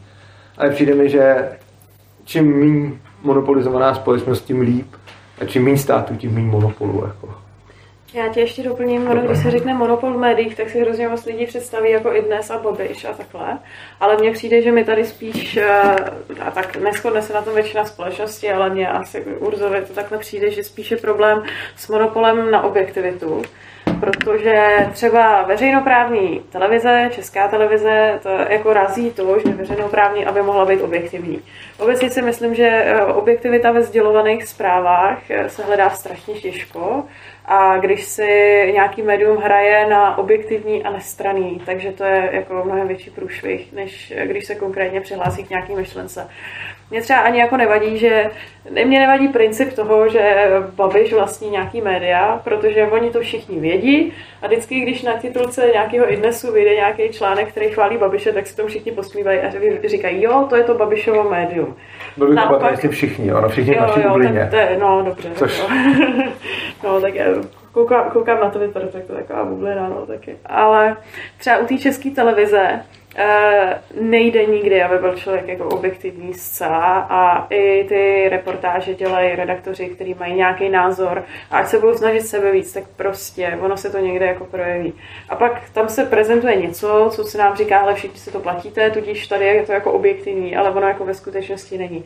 Takže mě třeba by mnohem spíš vyhovovalo, aby jako byly různý soukromí média, u všech se vědělo, jo, ale to vlastně tenhle ten člověk, ten má takovýhle názor, třeba alarm, říkám pohoda, jako alarm, no, to... klidně, ať jako mají... Nebo svobodný přístav. No, to jo. Jako, to, to jsou, tohle to jsou třeba jako média, kde víme, na jaký straně barikády prostě stojí, kdo zatím stojí, co se tam nejspíš jako dočteme a přijde mi to takový jako, o, o, jak to řekla, průhlednější nebo jako před, předvídatelnější, než to, že tady máme jako, jako veřejnou právní televizi, kde budeme jako doufat, že je strašně objektivní, ale ono to ve skutečnosti nebude vždy úplně tak zcela. No. Uh, já jsem měl ve studiu Svobodného přístavu jsem měl pana Dobrovského. Ten rozhovor vám doporučuji, protože je to strašně zajímavý pán. A já vlastně znám přes jeho dceru, kterou jsem měl v tom studiu taky, to nás sleduje a hrozně dobře se s ní debatuje. A ten pan Dobrovský říkal právě, uh, média byly dřív názorový kluby a teď se hraje na tu objektivitu, která tam ale ve skutečnosti není. A podle mě je mnohem lepší, když budu mít média a budu vidět, tohle to je médium konzervativců, tohle to je médium progresivistů, hmm. tohle to médium fandí Evropské unii, tohle to médium je proti jako někomu zase, tohle médium fandí prostě Putinovi. Hmm. A když budu mít takovýhle média, tak je to průzračný, vidím, jaký oni mají názor a co mi říkají. Samozřejmě jsou to bubliny, a ty bubliny můžu snadno vyvočit a koukat se někam jinam. Ale když někdo jako říká, já jsem tady to nestraný médium a jsem jako objektivní, tak to je většinou jako past, protože on stejně nedokáže být objektivní ve všem a nestraný ve všem.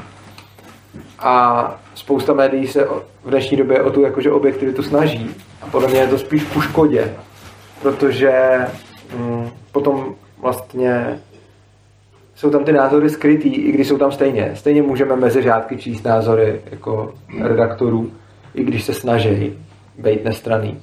Ale když ten názor je jasně vidět, tak je to potom fajn. A přesně jak si říkal alarm. Alarm sice je podle mě hrůza, ale je to plátek s vlastním názorem, což je dobře.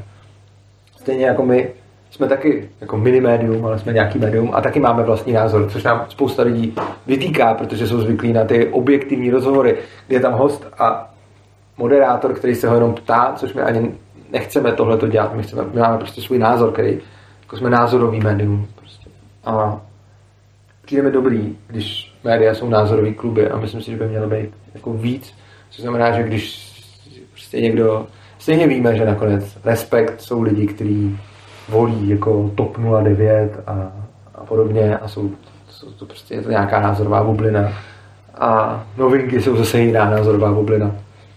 A myslím, že by bylo víc dobré, aby se k tomu hlásili, aby bylo více jasno.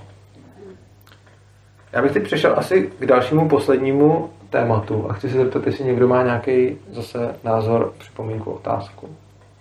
Třeba k tomu poslednímu, jestli je docela dobrý, aby byly vlastně měl každý ten vlastní názor, třeba jako to médium, jako instituce, protože se rozdíl mezi formou, třeba když mám reportáž, když mám úvahu, tak úvaha je o tom názoru, ale ta reportáž by měla nějak jako slyšíte to slovo média, to je jak vlastně mediace zprostředkování nějakého, vlastně něco se stalo a já vlastně deleguju svoje pozorování té události na to médium, který to tam zdokument, mělo by zdokumentovat a předat to nějakou, jako pokud možno co nejvíc objektivní cestou. Teda já si to tak představuju. A tam bych, právě tam by se to mělo všechno shodovat vlastně. Jo? No, to máš pravdu, ale ono strašně záleží, o jakou zprávu jde, protože jestliže zpráva na přechodu srazilo auto pětiletý dítě, tak tam asi nelze moc jako nějaký osobní názor. To by se na, na, A počkej, já, já to teďka udělám.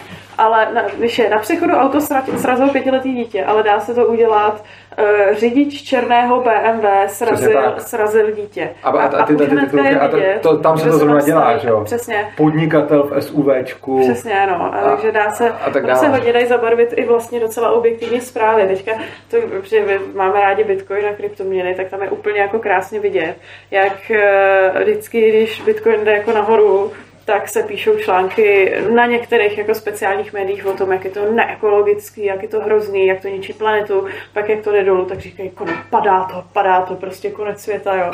A vlastně jako i zprávy, které by měly být sdělený relativně objektivně, tak, tak se dají zvláštně volbou slov udělat mm-hmm. tak, aby vlastně předávali nějakou podprahovou myšlenku, dost často o tom, kdo je tam nepohodlný, což přesně může být jako podnikatel, řidič černé auta, majitel zbraně. Přesně tak. No, obrovský, nebo, obrovský, no, pak, pak různě náboženský zabarvení, to, to, to, to je mhm. strašně, jakoby, se vedou obrovský spory. Teď jsme měli zrovna takový ve fóru, že jo, fórum svobodného přístavu na Facebooku, když tak si můžete najít, tam je, to je naše diskuzní skupina. Uh, že, že prostě je, já nevím, řidič záměrně najel do skupiny muslimů nebo zase naopak uh, muslimský terorista zabil nějaký lidi někde. A teď jsou velký spory o tom, jestli se tam má psát ta, ta náboženská příslušnost, jak moc to s tím souviselo, s tím útokem, nebo rasa, nebo, nebo, nebo tak dále. Jo. A teď samozřejmě jako, tohle je velký problém, kdy se ty média snaží jako o něco. A jak jsem právě říkal, že je, jestli je, je dobrý být za každou cenu názorový. No, já jsem to možná neřekl úplně přesně, myslel jsem tím spíš to, že záleží, co chci dělat. Určitě ne za každou cenu. Myslím si, že je prostor pro média, který se snaží být objektivní, je prostor pro média, který se snaží být jako zabarvený. My se třeba o objektivitu vůbec nesnažíme, protože to není vůbec ani naše úloha, nechceme to dělat jako, že bychom byli prostě objektivní, protože máme prostě nějaký svůj názor, který se snažíme lidem prezentovat takže se ani neoznačujeme za objektivní. Ale myslím si, že i ty média, které se o objektivitu snaží, tak by měly uvádět svoje názory, protože i redaktor, který se bude snažit psát dokonale objektivní text, prostě do toho nějakým způsobem bude vědomky či nevědomky prokládat svoje názory, protože nikdo není bez názoru a úplně jako nad věcí. Což znamená, že potom hrozně moc záleží v tom textu, který může být čistě objektivní, který informace budou napřed, který budou potom, kterým bude poskytnuto kolik prostoru. A i když budu se snažit napsat reportáž o tom, a jak si říkal, můžu psát úvahu, to je jako nějakým způsobem zabarvená, pak můžu psát reportáž, kde se snažím o to prostě jenom popisně podat věci, tak ale zase nemůžu schrnout celou skutečnost. A je, musím být nutně selektivní, takže na mě, co si vyberu. A to, co si vyberu, i když to dělám podle svého nejlepšího vědomí a svědomí, tak si to vybírám na základě nějakého svého názoru. Jo? Takže potom, když máme situaci, že jeden týpek v autě přejede x týpků chodců a teď oni můžou mít různé barvy pleti na obou stranách, oni můžou mít různý náboženský vyznání na obou stranách, oni můžou mít různý socioekonomický zázemí na obou stranách. A mně podle toho, jaký mám životní názory a zkušenosti, můžou některý z těch informací připadat relevantní a některý nerelevantní. A i když se to pokusím udělat co nejobjektivněji, tak prostě nemůžu o těch lidech vypsat všechno, protože to kolikrát ani nevím. A i když to budu vědět a budu se strašně moc zjišťovat jako celý pozadí toho, kdo byl řidič, celý pozadí toho, kdo byli oběti, tak si udělám nějaký svůj názor na to, teď počítejme to, že do nich najel prostě schválně, že to nebylo jako omyl, tak si udělám nějaký svůj názor na to, proč do nich najel. To může být někdy zjevný, pokud u toho řval Allahu Akbar, tak asi to něco znamenalo. Na druhou stranu to taky nemusí být úplně zjevný. A potom je na mě, jako novináři, že si udělám nějaký obrázek té situace a ten potom představuju. A to, co do toho článku uvedu a neuvedu, bude záviset na tom, jak se dívám na svět. Takže prostě v některých případech je asi zjevný, že šlo o nějaký náboženský útok, ale potom v některých případech to mohl být třeba rasově orientovaný útok. Ale já nevím, jestli když Běloch schválně zajede v autě pět černochů, anebo černoch zajede schválně v autě pět bělochů. To mohl a nemusel být v obou případech rasově motivovaný útok. A já na základě toho, jaký mám zázemí, co znám, co jsem v životě potkal a jaký mám zkušenosti, můžu udělat nějaký soud a potom v případě, že to je rasově motivovaný útok, tak pokud chci být co nejlepší reportér, tak tam uvedu tu skutečnost. Ale pokud to nebyl rasově motivovaný útok, tak nebudu chtít čtenáře odvádět pozorností od toho, jestli byli černý nebo bílí, úplně stejně jako nebudu odvádět pozornost tím, že tam vypíšu, eh, kolik měli sourozenců, jestli to byli jedináčci, jak byli bohatý, kolik jim bylo let a tak dále. Takže prostě já tam do toho článku prostě dám jenom nějaké věci, které si myslím, že jsou k tomu relevantní. Ale prostě když budu černoch, který celý život vyrůstal někde prostě v prostředí, kde byl třeba ustrkovaný kvůli své barvě pleti a uvidím Bělocha, který vyjel autem do pěti černochů, tak si velice pravděpodobně, tak mám větší šanci, že si řeknu, to byl rasově motivovaný útok, protože jsem se s tím v životě spoustakrát setkal, než když budu černoch, který se pohyboval v prostředí, kde se nikdy s žádným rasismem nesetkal, tak pak ho kolikrát ani nenapadne, že to mohl být rasově motivovaný útok, nebo ho to napadne a, a nezmíní to. A to samý naopak samozřejmě. Když, když, budu, když budu prostě někde v prostředí, kde...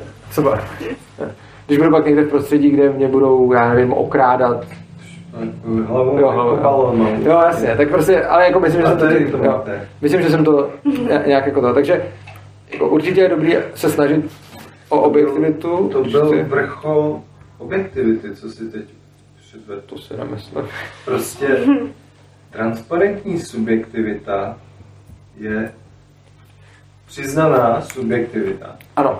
Je maximální objektivitu. Ano, to si krásně jednou větou moudrou schrnul to, co jsem tady no. pět minut A říkal mnoha slovy. Najednou jsem uviděl, čí seš inkarnace. Čí jsem inkarnace. Šalamoun. Uh, pro diváky, pokud to nebylo slyšet do mikrofonu, tak zopakuju, eh, že, protože to se mi fakt líbilo, transparentní subjektivita je, ty jsi řekl vrcholem objektivity, já si myslím, že je to nejblíž objektivitě, co můžu. Jasně, protože cokoliv jakoby zobjektivizuješ, takzvaně, i když je to subjektivní, tak se to dostává do, tý, do toho pole pravdy a pole prav, nebo pravdivosti, tak, jak to je, i když, nebo tak, jak to vidím. A vždycky, když je to daný do této fáze, tak se to stává vlastně objektivní. Tak. Hmm. Něco k tomu ještě, nebo dám to poslední téma? Dobře, poslední téma. Poslední téma, o kterém jsem se chtěl bavit, je svoboda slova na sociálních sítích, protože to je teď hodně jako skloňovaný téma, kdy vlastně sociální sítě, zejména třeba pak Facebook nebo Twitter, hmm. mají, nebo hlavně ten Facebook, teda, ale Twitter taky, mají tendence uh, benovat určitý názory, s kterými nesouhlasí. Chcete vodu? Ne, ne, dobrý, děkuju. Ani ty? Uh, jo, chci, no, děkuju. Máte, chci vodu. Uh, podle mě tohle není správný. Ze stejného důvodu, o kterém jsme tady mluvili. Ze, ze stejného důvodu, proč není dobrý vykazovat z univerzity lidí jiného smýšlení z akademické sféry. Tak si myslím, že ze stejného důvodu není chytrý blokovat svoje oponenty, jmenovat je. A prostě není podle mě chytrý to, když Twitter smaže Trumpa. Není podle a to ani z hlediska toho, co tím chtěl Twitter dokázat, protože oni ho stejně neumlčí. Facebook teďka smazal volnýho, toho poslance. Aha, to jsem ani nevěděl. Hmm. Facebook smazal volnýho, to jsem netušil. Uh, Facebook smazal spoustu lidí, Facebook smazal bratříčka, Facebook maže konzervativce. A uh, díky moc. Hmm. A nemyslím si, že je to chytrý. To, co jsme tady řekli na začátku, vlastně ukazuje proč. Prostě myslím si, že by každý měl dostat prostor, včetně nácka. Takže určitě by měl dostat prostor konzervativec. Na druhou stranu, to, co si fakt myslím, je, že Facebook na tohle má právo. Protože je to jeho platforma, jsou to jeho servery a on by měl mít možnost si tam dát, jaký podmínky chce. A to klidně i blbý podmínky a podmínky, které jako mu dávají tam neomezenou moc. Ne? Oni jsou blbý a dávají mu tam strašně velkou moc oproti tomu uživateli. Mhm. Ale myslím si, že je to, jak je to jejich platforma, tak by prostě oni měli mít možnost si tam nastavit podmínky prostě jak chtějí. A to z mnoha důvodů. Jedna, protože to, tohle si myslím, že je svoboda slova. Svoboda slova není, že můžu přijít někomu do obýváku a říkat mu tam, co já chci, Svoboda slova není, že můžu přijít někomu do čajovny a říkat mu tam, co já chci. Svoboda slova je, že ten člověk, který mu patří ten obejvák, respektive ta čajovna si řekne, kdo mu tam může přijít a kdo mu tam nemůže přijít. A úplně stejně tak Facebook, sociální síť by měla mít možnost tam si říct, koho tam chtějí a koho tam nechtějí. Samozřejmě mi přijde lepší, chytřejší a vůbec jako etičtější to dělat transparentně. Takže si myslím, že by měli říct, měli mít možnost. A ono zase oni nemají, protože jako tam je ten obrovský problém, že já nemůžu dneska říct, jako mít sociální síť a říct, že jako republikány tady nechci. Nebo muslimy tady nechci, nebo křesťany tady nechci. Protože to je potom zase diskriminace na základě těch věcí, na základě kterých státy zakazují diskriminovat. Takže oni mají povinnost tam tyhle ty lidi jako nediskriminovat na základě politický a náboženský a tak dále příslušnosti. Jenže když se diskriminovat chtějí, tak to potom dělají pod různýma záminkama, udělají si úplně totálně neprůhledný pravidla a výsledkem toho je, že potom mažou lidi za úplně jako hmm. Uh, já s politikou sociálních sítí úplně nesouhlasím. Na druhou stranu si myslím, že je jejich právem mít blbou politiku. Nebo politiku, kterou já považuji za blbou. Jako oni asi považují za dobrou, když mají. Nebo je to jediná možnost, který byli jako jak schopný se dostat v té legislativě, kterou tady máme. A přijde mi hodně škodlivý všechny ty snahy regulovat sociální sítě, eh, aby tam teda každý mohl mít účet a říkat si tam svoje politické názory. A to z více důvodů. Jednak proto, že kolikrát ta sociální síť to dělá i proto, jaký je na ně tlak z hlediska inzerentů. A zase ten tlak je pochopitelný. Pokud prostě já mám nějaký produkt a jsem, myslím, že to byla Pepsi, já ji nekřivdím, která prostě říká, já nechci mít svoje reklamy umístěné vedle nenávistného obsahu. To je celkem legitimní požadavek. Pokud mám produkt a mám nějaký marketing a chci, aby moje Pepsi prostě byla spojovaná s obrázkama kočiček a dětí a žrádla a, a podobně. A nechci, aby moje Pepsi byla spojovaná s obrázkem Hitlera prostě. Tak můžu říct svýmu, jako tomu, u koho inzeruju, tak můžu říct, hele, jako já nechci, aby se moje reklama zobrazovala prostě vedle nenávistního obsahu nebo obsahu, který mě se nelíbí. A je samozřejmě na něm, co on s tím udělá. A je pravda, že spousta těch sociálních sítí jako jsou jednak tlačený státy, ale jednak jsou taky tlačený svýma vlastníma inzerentama k tomu, aby tam potírali určitý názory, protože oni si nepřejou mít svoji reklamu aby byla podvědomě v tom člověku spojovaná s tím něčím. Protože když prostě člověk přijde někam na Facebook, uvidí tam flašku vole, prostě koli a vedle toho uvidí post na téma mám tady skvěle nově narozenou holčičku, tak si to nějak asi v podvědomí spojí jako něco pěkného. A když vedle toho bude prostě jezdit do plynu, tak si řekne, to je fakt blbý a tady toho se nenapiju, zase nějak podvědomí. A na to jsou zase jiní marketéři, kteří tomu rozumějí a ví, co chtějí a nechtějí. Tenhle požadavek mi přijde celkem legitimní, bez ohledu na to, že mně se to jako nehodí, jo? protože eh, já jsem třeba ne úplně tradiční uživatel sociálních sítí. Ty sociální sítě jsou určený spíš na to, aby se tam fakt sdíleli fotky těch dětí, koťátek a, a toho jídla. A já to používám, řekněme, k nějakému svýmu jako politickému vyjádření nebo prostě. Ale musím se přizpůsobit tomu, že teda tu síť používám k něčemu, k čemu není úplně primárně určená, i když to na ní taky možný je. A pak to sebou nese nějaký jako nevýhody typu, že prostě se může někomu znelíbit. Ano. Takže anarchokapitalismus je politický postoj. Proto jsem udělal tady ty uvozovky rukama. Eh, záleží, jak definuješ politiku. Už jim slova smyslu, že politika znamená jít jako do parlamentu, do eh, prostě, já nevím, do senátu nebo do zastupitelstva, tak to ne. Ale v tom širším slova smyslu, že politika znamená ovlivňovat společnost, tak je to nějaký společenský postoj, někdo může říct politické. Já jsem udělal schválně ty uvozovky, protože jsem to nechtěl úplně rozebírat, ale jako Mhm. někdo to tak nazývá, já osobně jako ne, nevnímám se jako politika, ale prostě řekl jsem jako politický postoj v uvozovkách, protože jsem to nechtěl úplně Mm. jako, víc specifikovat. A ta poenta toho je, že teda tenhle ten ta sociální síť je tlačená nějakýma inzerentama k něčemu. Jo? To, to, se stalo, že oni tam přestali inzerovat nějaký fakt velké firmy, prostě uh, rozvázali smlouvu a řekli, nebudeme tam inzerovat, protože, se nám, protože jste jako na nás moc hard. Což mi přijde absurdní, protože Facebook je na mě jako strašně, strašně soft a strašně politicky korektní a přesto to ještě nestačilo spoustě lidem, kteří tam inzerovali, že to chtěli ještě víc prostě uřezaný. A je zase záležitost toho člověka, který tu sociální síť provozuje, co tam chce a nechce mít na, za obsah. A přijde mi právě omezení svobody slova to, když by někdo mu měl diktovat, jaký obsah tam musí nechávat. A je to podle mě velice podobné omezení slova toho, jako když já mám prostě stránky urza.cz, na kterých si propaguju anarchokapitalismus, ale nebudu tam propagovat prostě komunisty. A kdyby mi někdo řekl, Urzo musíš na svých stránkách dát prostor komunistům, aby to bylo prostě vyvážené. A to by byl zásah do mý svobody slova, protože má svoboda projevu znamená, že si určím, jak budou vypadat moje stránky a že si to určím já, protože jsou moje. Úplně stejně tak majitelé Facebooku by si měli určit, jak budou vypadat jejich sociální síť, protože je jejich. Majitelé Twitteru by si měli určit, jak bude vypadat jejich sociální síť a tak dále. A tak dále.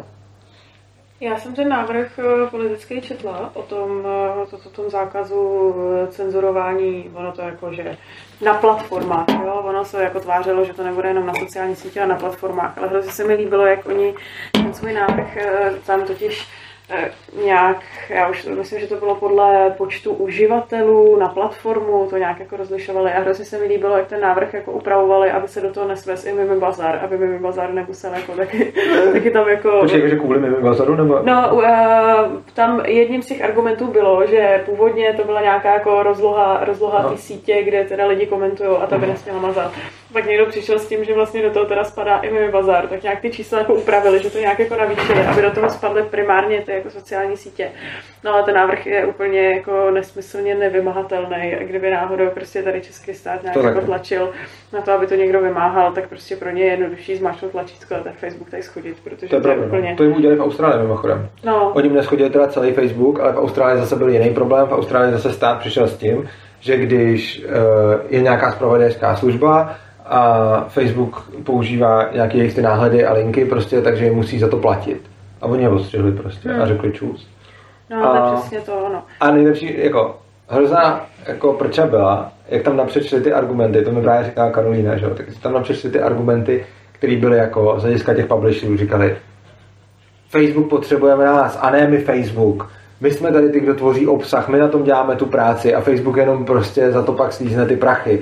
A oni potřebují nás, ne my je. Tak přišel zákon, Facebook je odstřih a oni, Ježíš Maria, najednou nám dropla sledovanost o 60%, to je hrozný, co budeme dělat. Ale před, jako ty řeči, jakože jak Facebook potřebuje nás a potom Facebook je odpojil a oni najednou, Ježíš Maria, Facebook nám vzal živobytí, že takže to je jako, je to, je to úplně absurdní. Ale jeden z hlavních důvodů, který si myslím, jakože, nebo pro mě hlavní důvod je ten etický, prostě ta svoboda. To, že když něco je moje síť, tak si na ní mám já rozhodovat a neměl bych být penalizovaný za to, že jsem dobrý. Prostě já nejsem tak dobrý, takže na mý síti jsou desítky tisíc unikátních návštěv za měsíc. A takže se mě to netýká, ale kdybych byl strašně dobrý a měl bych tam najednou hrozně moc, miliony unikátních návštěv za měsíc, tak by se mě to najednou zač- mohlo začít týkat, což je přesně to, co nechci, aby jako člověk za to, že je úspěšný, musel být potom postihnutý.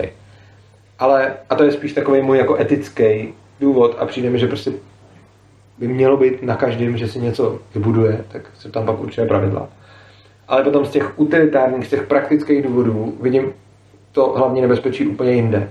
A to v tom, že když budu mít sociální síť, na kterou bude v podstatě existovat jako nárok. To je jako to, co se teď děje, je, že se z toho, abych mohl být na sociální síti a komentovat, tam dělá v podstatě lidský právo, v podstatě nárok. Jakože oni mě nesmějí zaberovat podstatě znamená, já mám nárok tam být a říkat tam svůj názor bez ohledu na to, jestli se jim líbí. A tohle je podle mě obrovský problém proto, že potom nebude žádná motivace těch lidí počítat s tím, že jsem v nějakém prostředí, kde mě jako blokujou a nějakým způsobem na to reagovat. Takže teď se občas řeší to, že někdo má prostě celý svůj biznis postavený na jedné sociální síti, ta sociální síť zabanuje a on je v. Jo. A teď se říká jako, to mi říká bratříček vlastně v diskuzi, mi říká, Urzo, ty si sice zálohuješ ty věci, ale spousta lidí to nedělá a proto teda musíme prosadit zákon, aby jim to nemohli smazat. Ale to je podle mě úplně jako na hlavu postavený uvažování.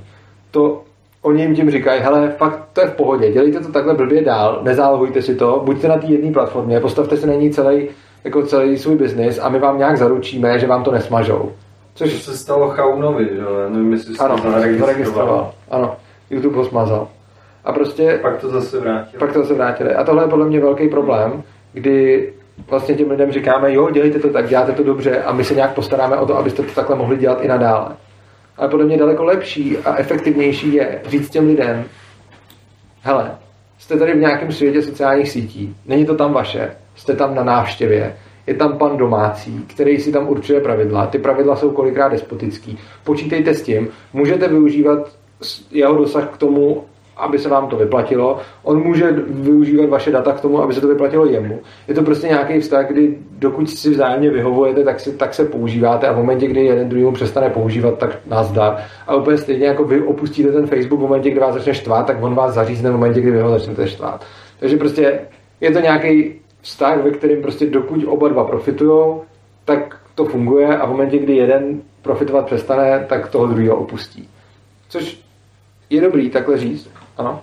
Ale třeba v případě toho YouTube, teda, tam jako do jaký míry vlastně, kde je ta hranice, kdy je to jakoby omezovaná svoboda slova a kdy je to vlastně ehm, že, že ten chaun třeba, jo, že on si myslel, že se tam může prostě jako navážet do všeho, nebo prostě říkat si, co, co mu vadí a, to, a pak se najednou cítí jako dotčený, že mu to zatípli. Tak kde je ta vlastně hranice? Proč jako ten YouTube to takhle jako najednou zasek? Nevím, proč to zasek, podle mě to YouTube dělá blbě a svět, jako důkazem toho je i to, že to, mu to potom zase obnovili. Na druhou stranu otázka je, že podle mě to v tom množství lidí a uživatelů, kteří tam mají, nelze dělat dobře. Jo? Hmm. Prostě v momentě, kdy máš síť, kterou užívají jako miliardy lidí, tak ty nemůžeš moderovat dobře. Prostě. Hmm. Jako to, to, to, to není reálný. Není to v ničích silách už proto, že to musí strašně moc těch věcí, tam musí dělat umělá inteligence. Mě třeba štve, že mi mažou uh, na YouTube komentáře některý. Jo. Prostě já tam žádný nikdy nesmazal, ale mažou mi je tam, jako mm. YouTube sám mi tam maže prostě nějaký komentáře. Jednak reklamy na Viagru, ale jednak prostě vyhodnotí něco jako reklamu na Viagru, na Viagru nebo něco, co tam nepatří a prostě ten komentář smaže. Což já ani nechci, aby se dělalo, ale prostě se to děje. A dělá to tam nějaká umělá inteligence, protože prostě když je sociální síť, která, kterou používá stovky milionů nebo dokonce miliardy lidí, tak není možný, uh, aby tam byli lidi, kteří to budou posuzovat. A v momentě, kdy něco posuzuje prostě umělá inteligence, tak ta není dneska na úrovni, aby to dokázala udělat dobře. Což znamená, že ten YouTube to dělá v zásadě blbě, uh, Facebook to dělá taky v zásadě blbě, já nevím, jak to dělat dobře v tomhle masovém měřítku, protože v momentě, kdy je někde jako platforma, na který jsou jako tisíce lidí, tak tam můžou být jako jednotky nebo desítky lidí, kteří to budou jako obhospodařovávat, ale když je platforma, na který jsou jako stovky milionů nebo miliardy lidí, tak tam prostě najednou nemůžou být jako desítky milionů lidí, kteří to budou spravovat, protože ty desítky milionů lidí by museli zase někdo hlídat. To, to, to, to prostě a nezaplatí je, prostě to, je, je to úplně nereálný. A navíc ne, nemůže prostě být jako tolik lidí, jako se zabývat tímhle. Protože to zatím neumíme to dělat líp. To, takže jako dělá to podle mě špatně, ale ta hranice jako svobody slova podle mě je tak, že YouTube si na YouTube může dělat, co chce, Facebook si na Facebooku může dělat, co chce, Urza si na Urza.cz může dělat, co chce. A to je podle mě svoboda slova. A i když YouTube bude mít nastavený pravidla tak, že tam někomu nechá celý život vystavovat jeho prostě videa a potom najednou si řeknou čus, vypadni, tak je to právo YouTube, pokud tomu člověku neslíbil, že mu to neudělá, což mu neslíbil. Mm-hmm.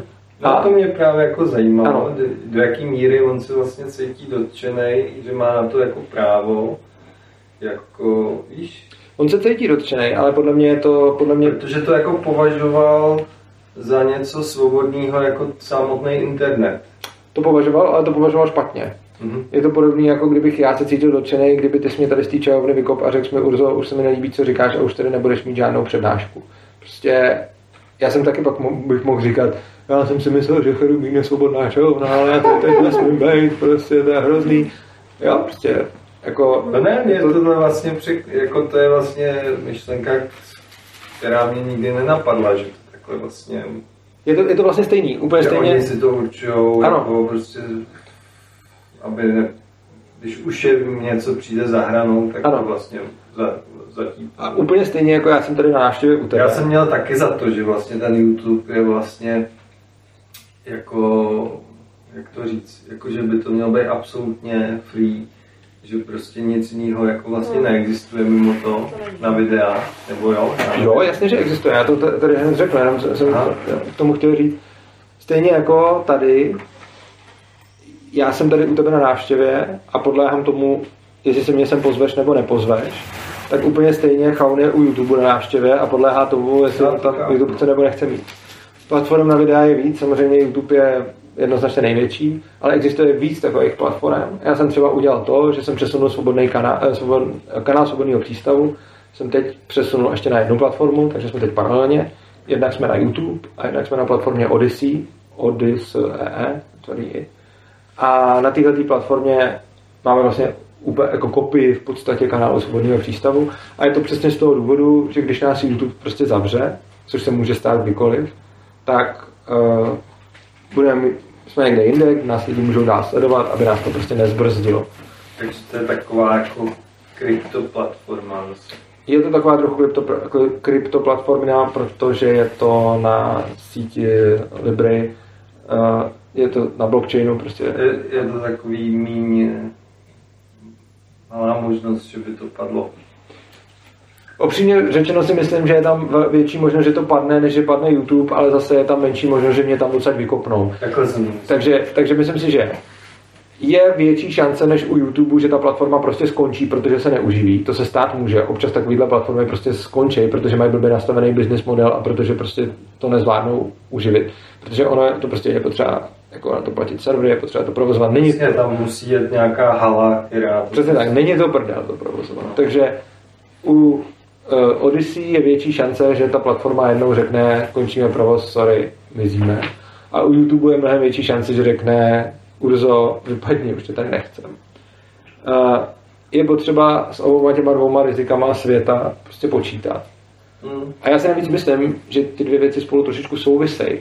Jo? Jako, myslím, že u Odyssey je mnohem menší šance, že mě tam odsaď vykopnou a myslím, že mimo jiné i právě proto je větší šance, že ta platforma skončí, protože ty velký inzerenti je, je zajímá, u jakého obsahu se objevují jejich reklamy. Jo? Oni to prostě řešejí. ty velké firmy, které si, si dělají reklamy na prostě YouTube, na Facebooku a podobně, tak prostě řešej, u jakého obsahu se ta reklama objevuje. A to je další věc, ty reklamy, to je teď nově, to vůbec nebylo. Bylo. My tam jako neskákali. Teďko jako jsem si chtěl pustit cokoliv a No ne, teď udělali YouTube tu změnu, že oplatněný. ne, teď dělali reklamy prosím tě i do, uh, i do nemonetizovaných kanálů. No, To dřív nebylo, ale, ale byly v těch monetizovaných. A myslím si, že i právě proto, že YouTube tam cpe tolik reklam, že to mnohem líp řešej, mnohem líp mají prostě vymyšleno, u jakého obsahu dají jakou reklamu a tak dále, což je prostě jako obrovská věda, tak jako věda, prostě, jako prostě velká, jako je zatím jako taková magie, prostě mm. jako fakt, fakt to řešej. A proto je menší šance, že skončí jako platforma. Odyssey mě tam skoro určitě nechá a nevykopne mě, ale je zase větší šance, že skončí jako celá platforma právě protože tolik neřešej, Mm. jak to tam mají, jak to tam mají dělané. A ono to je na nějakém blockchainu, je tam nějaká jako kryptoměna, eh, která to prostě jako tak nějak, no. Ale prostě jako ta poenta, ta, to, to hlavní, co jsem chtěl říct, ten jako utilitární argument je, že když lidem řekneme, máte právo mít účet na Facebooku, na YouTube a někde a oni by vás neměli vyhodit za názor, tak jim tím zároveň říkáme, jo, dělejte si tam ty účty, mějte tam celou svoji tvorbu a nemusíte se o nic starat, my se o to za vás postaráme, což je přesně takový to převzetí zodpovědnosti, jak stát přebírá tu zodpovědnost od těch lidí. A naopak, když jim řekne, hele, jste někde, jste u někoho na návštěvě, jsou to jejich servery, je to jejich business, je to jejich business plán a jejich rozhodnutí, koho tam chtějí a nechtějí mít. A může se kdykoliv stát, že vám řeknou, čus, vypadni, už ti to nechcem, doteď jsi byl dobrý, teď už se nám nehodíš. Což ale já té platformě můžu udělat taky. Jo, já, já můžu kdykoliv, jako ten vztah by měl být podobný, já prostě můžu kdykoliv říct jako z YouTube čus, mažu videa a odcházím, protože se mě naštvali. A když prostě lidem řekneme, můžu vás kdykoliv zabenovat, můžu vás kdykoliv vyhodit prostě za to, že se jim nebudete líbit, tak ty lidi budou daleko víc motivovaní udělat to, co udělal kanál Svobodného přístavu, být na dvou těch platformách. Aby prostě v momentě, kdy mě na jedný zavřou, jsme mohli plynule pokračovat na té druhé. A v momentě, kdyby se to stalo a vykopli nás YouTube, tak budeme pokračovat na Odyssey a pak budeme ještě na nějakou další, aby jsme zase byli třeba na dvou. A tím, že lidem tohleto řekneme, můžou vás kdykoliv vyhodit buďte na více platformách, tak zároveň rovnou vytváříme tu přirozenou konkurenci, hmm. protože já kdybych věděl, že mě YouTube nemůže vyhodit a že prostě ze zákona mě fakt nemůže smazat, ono se stejně nedá zaručit, i kdyby to ten zákon zaručoval, tak oni si to můžou nějak prostě ošulit, že mě stejně Hmm. vyhodí. Ale kdyby mě teda někdo zaručil, nikdo tě nemůže vyhodit z YouTube, tak já jsem si nikdy neudělal ten kanál na Odyssey, protože je to práce navíc prostě. Ale protože vím, že mě z YouTube můžou vyhodit, tak mám ten kanál ještě na jedné platformě. A čím víc lidí bude vědět, můžou vás z kterýkoliv platformy vyhodit, pokud tam děláte business, buďte ještě na jiné platformě, tak tím více přirozeně stane to, že se volnotržně demonopolizuje, jako, nebo ona nemá jako reálný monopol, protože má konkurenci, ale prostě, že ten dominantní, hráč, ten, ten dominantní hráč na trhu bude mít o to větší konkurenci, protože čím spíš si lidi budou bát, že je tam odsaď vyhodí, tím spíš bu- budou i někde jinde, aby nestavili celý svůj biznis na to. Takže si myslím, že vlastně ta snaha, jako říct lidem je vaše právo být na Facebooku nebo být na YouTube a neměli by vás tam odsaď vyhodit, je podle mě úplně kontraproduktivní, protože se tím potom akorát ještě posílí to postavení té platformy. No, mě se to vlastně teď celý vyjasnilo, jak tu říkáš, já jsem vlastně nevěděl, kde na straně je pravda, když to tomu Chaunovi schodili, tak jsem si říkal jako, no, mě to vlastně jako haprovalo, že jsem nevěděl, že on se cítil jako, Obě. jako oběť, no. Hele, mě to hapruje, ono to má totiž dvě roviny. Jedna věc je, co je čí právo, a druhá věc je, s čím já osobně souhlasím. Já osobně si myslím, že by YouTube měl být mnohem svobodnější a myslím si, že to Chaunovi neměli smazat. Myslím si, že tam měla zůstat jeho tvorba a myslím si, že by měla možnost, aby tam byla i tvorba jiných lidí. To je můj názor na to, jak by to mělo vypadat. Hmm. Ale druhá věc je můj názor na to, jaký oni by měli mít právo něco dělat. Což znamená, že já vlastně zastávám právo lidí dělat rozhodnutí, s kterým já nesouhlasím. A tím pádem potom se tam může v člověku jako být ty dva pohledy. Že vlastně na jednu stranu já si říkám, já bych Chauna nikdy nevyhodil, abych tam nechal, kdo si tam dá, co chce. A na druhou stranu si říkám, hele, oni mají právo, protože to je jejich platforma, tam dělat rozhodnutí, s kterými já nesouhlasím. Takže já s tím rozhodnutím jejich nesouhlasím, ale hájím jejich právo ho udělat. A další ještě věc k tomu, kterou bych možná řekl, je, uh, někde stejně ty hranice je potřeba nastavit, protože spousta lidí si tam jinak bude chtít nahrávat porno, že? A, nebo vraždy. Nebo vraždy. Ale, ale tak hlavně to porno, že jo? Tolik lidí na vraždy nekouká, na porno kouká každý. Takže, takže prostě, uh, nebo skoro každý. Takže prostě potom jako všichni nějak tak vědí, i takový ty anticenzurní živly, prostě musíme udělat legislativu. Tak stejně ani oni nechtějí, aby byl Facebook a YouTube plný porna, že? A když potom ten člověk řekne, vyhodím tady odsaď porno, protože tu nechci mít porno, tak každý si řekne, jo, jasně, nechce tam mít porno, že? tak to je v pohodě. Ale když by potom ze, jako z podobného důvodu řekl, vyhodím tady odsaď republikána, protože tady nechci mít republikána, tak je to najednou obrovský problém. No. A to je právě, jako já si myslím, že by tam mělo být možnost, aby to bylo i to porno, prostě, protože proč ne? Ale zase, to je prostě jako můj názor. A no, jako já si myslím, že na Twitteru je republikánský porno. Nebo republikánský porno, přesně tak. Tak. To je asi všechno, co jsem chtěl. Máš ještě něco, co bys k tomu? Nemá. Tak se, takže to je asi všechno, co jsem chtěl říct k tomu tématu a chtěl bych se zeptat všech, jestli k tomu mají nějaké připomínky, dotazy, zejména nesouhlasy. Já jsem do, do formálního třeba potřebuji hrozně na základ. Tak si odskoč. No, počkáme, jestli někdo bude mít dotaz a podle toho. Má někdo nějaký dotaz nebo připomínku nebo, nebo nesouhlas? Nikdo. V tom případě vám děkujeme za pozornost. A bylo super zase po hrozně dlouhé době mluvit s lidma a povídat. Mě to a zase, a zase jsem přijet. A zase jsem přijet. Tady je to strašně super. Já tohleto místo naprosto zbožňuju. Jsem fakt jezdím rád a těším se zase na příště, zase za čtvrt roku domluvíme nějaký téma. Tak jo, než to zase zavřu. Jo, tohle téma si vlastně vymyslel ty, takže třeba uvidíme, jestli, jestli vymyslíš nějaký, jestli vymyslíš nějaký Svobodu slova? Hm? To, byl, to byl tvůj nápad. Jo? Mhm. Tak ty už startuješ na ten záchod.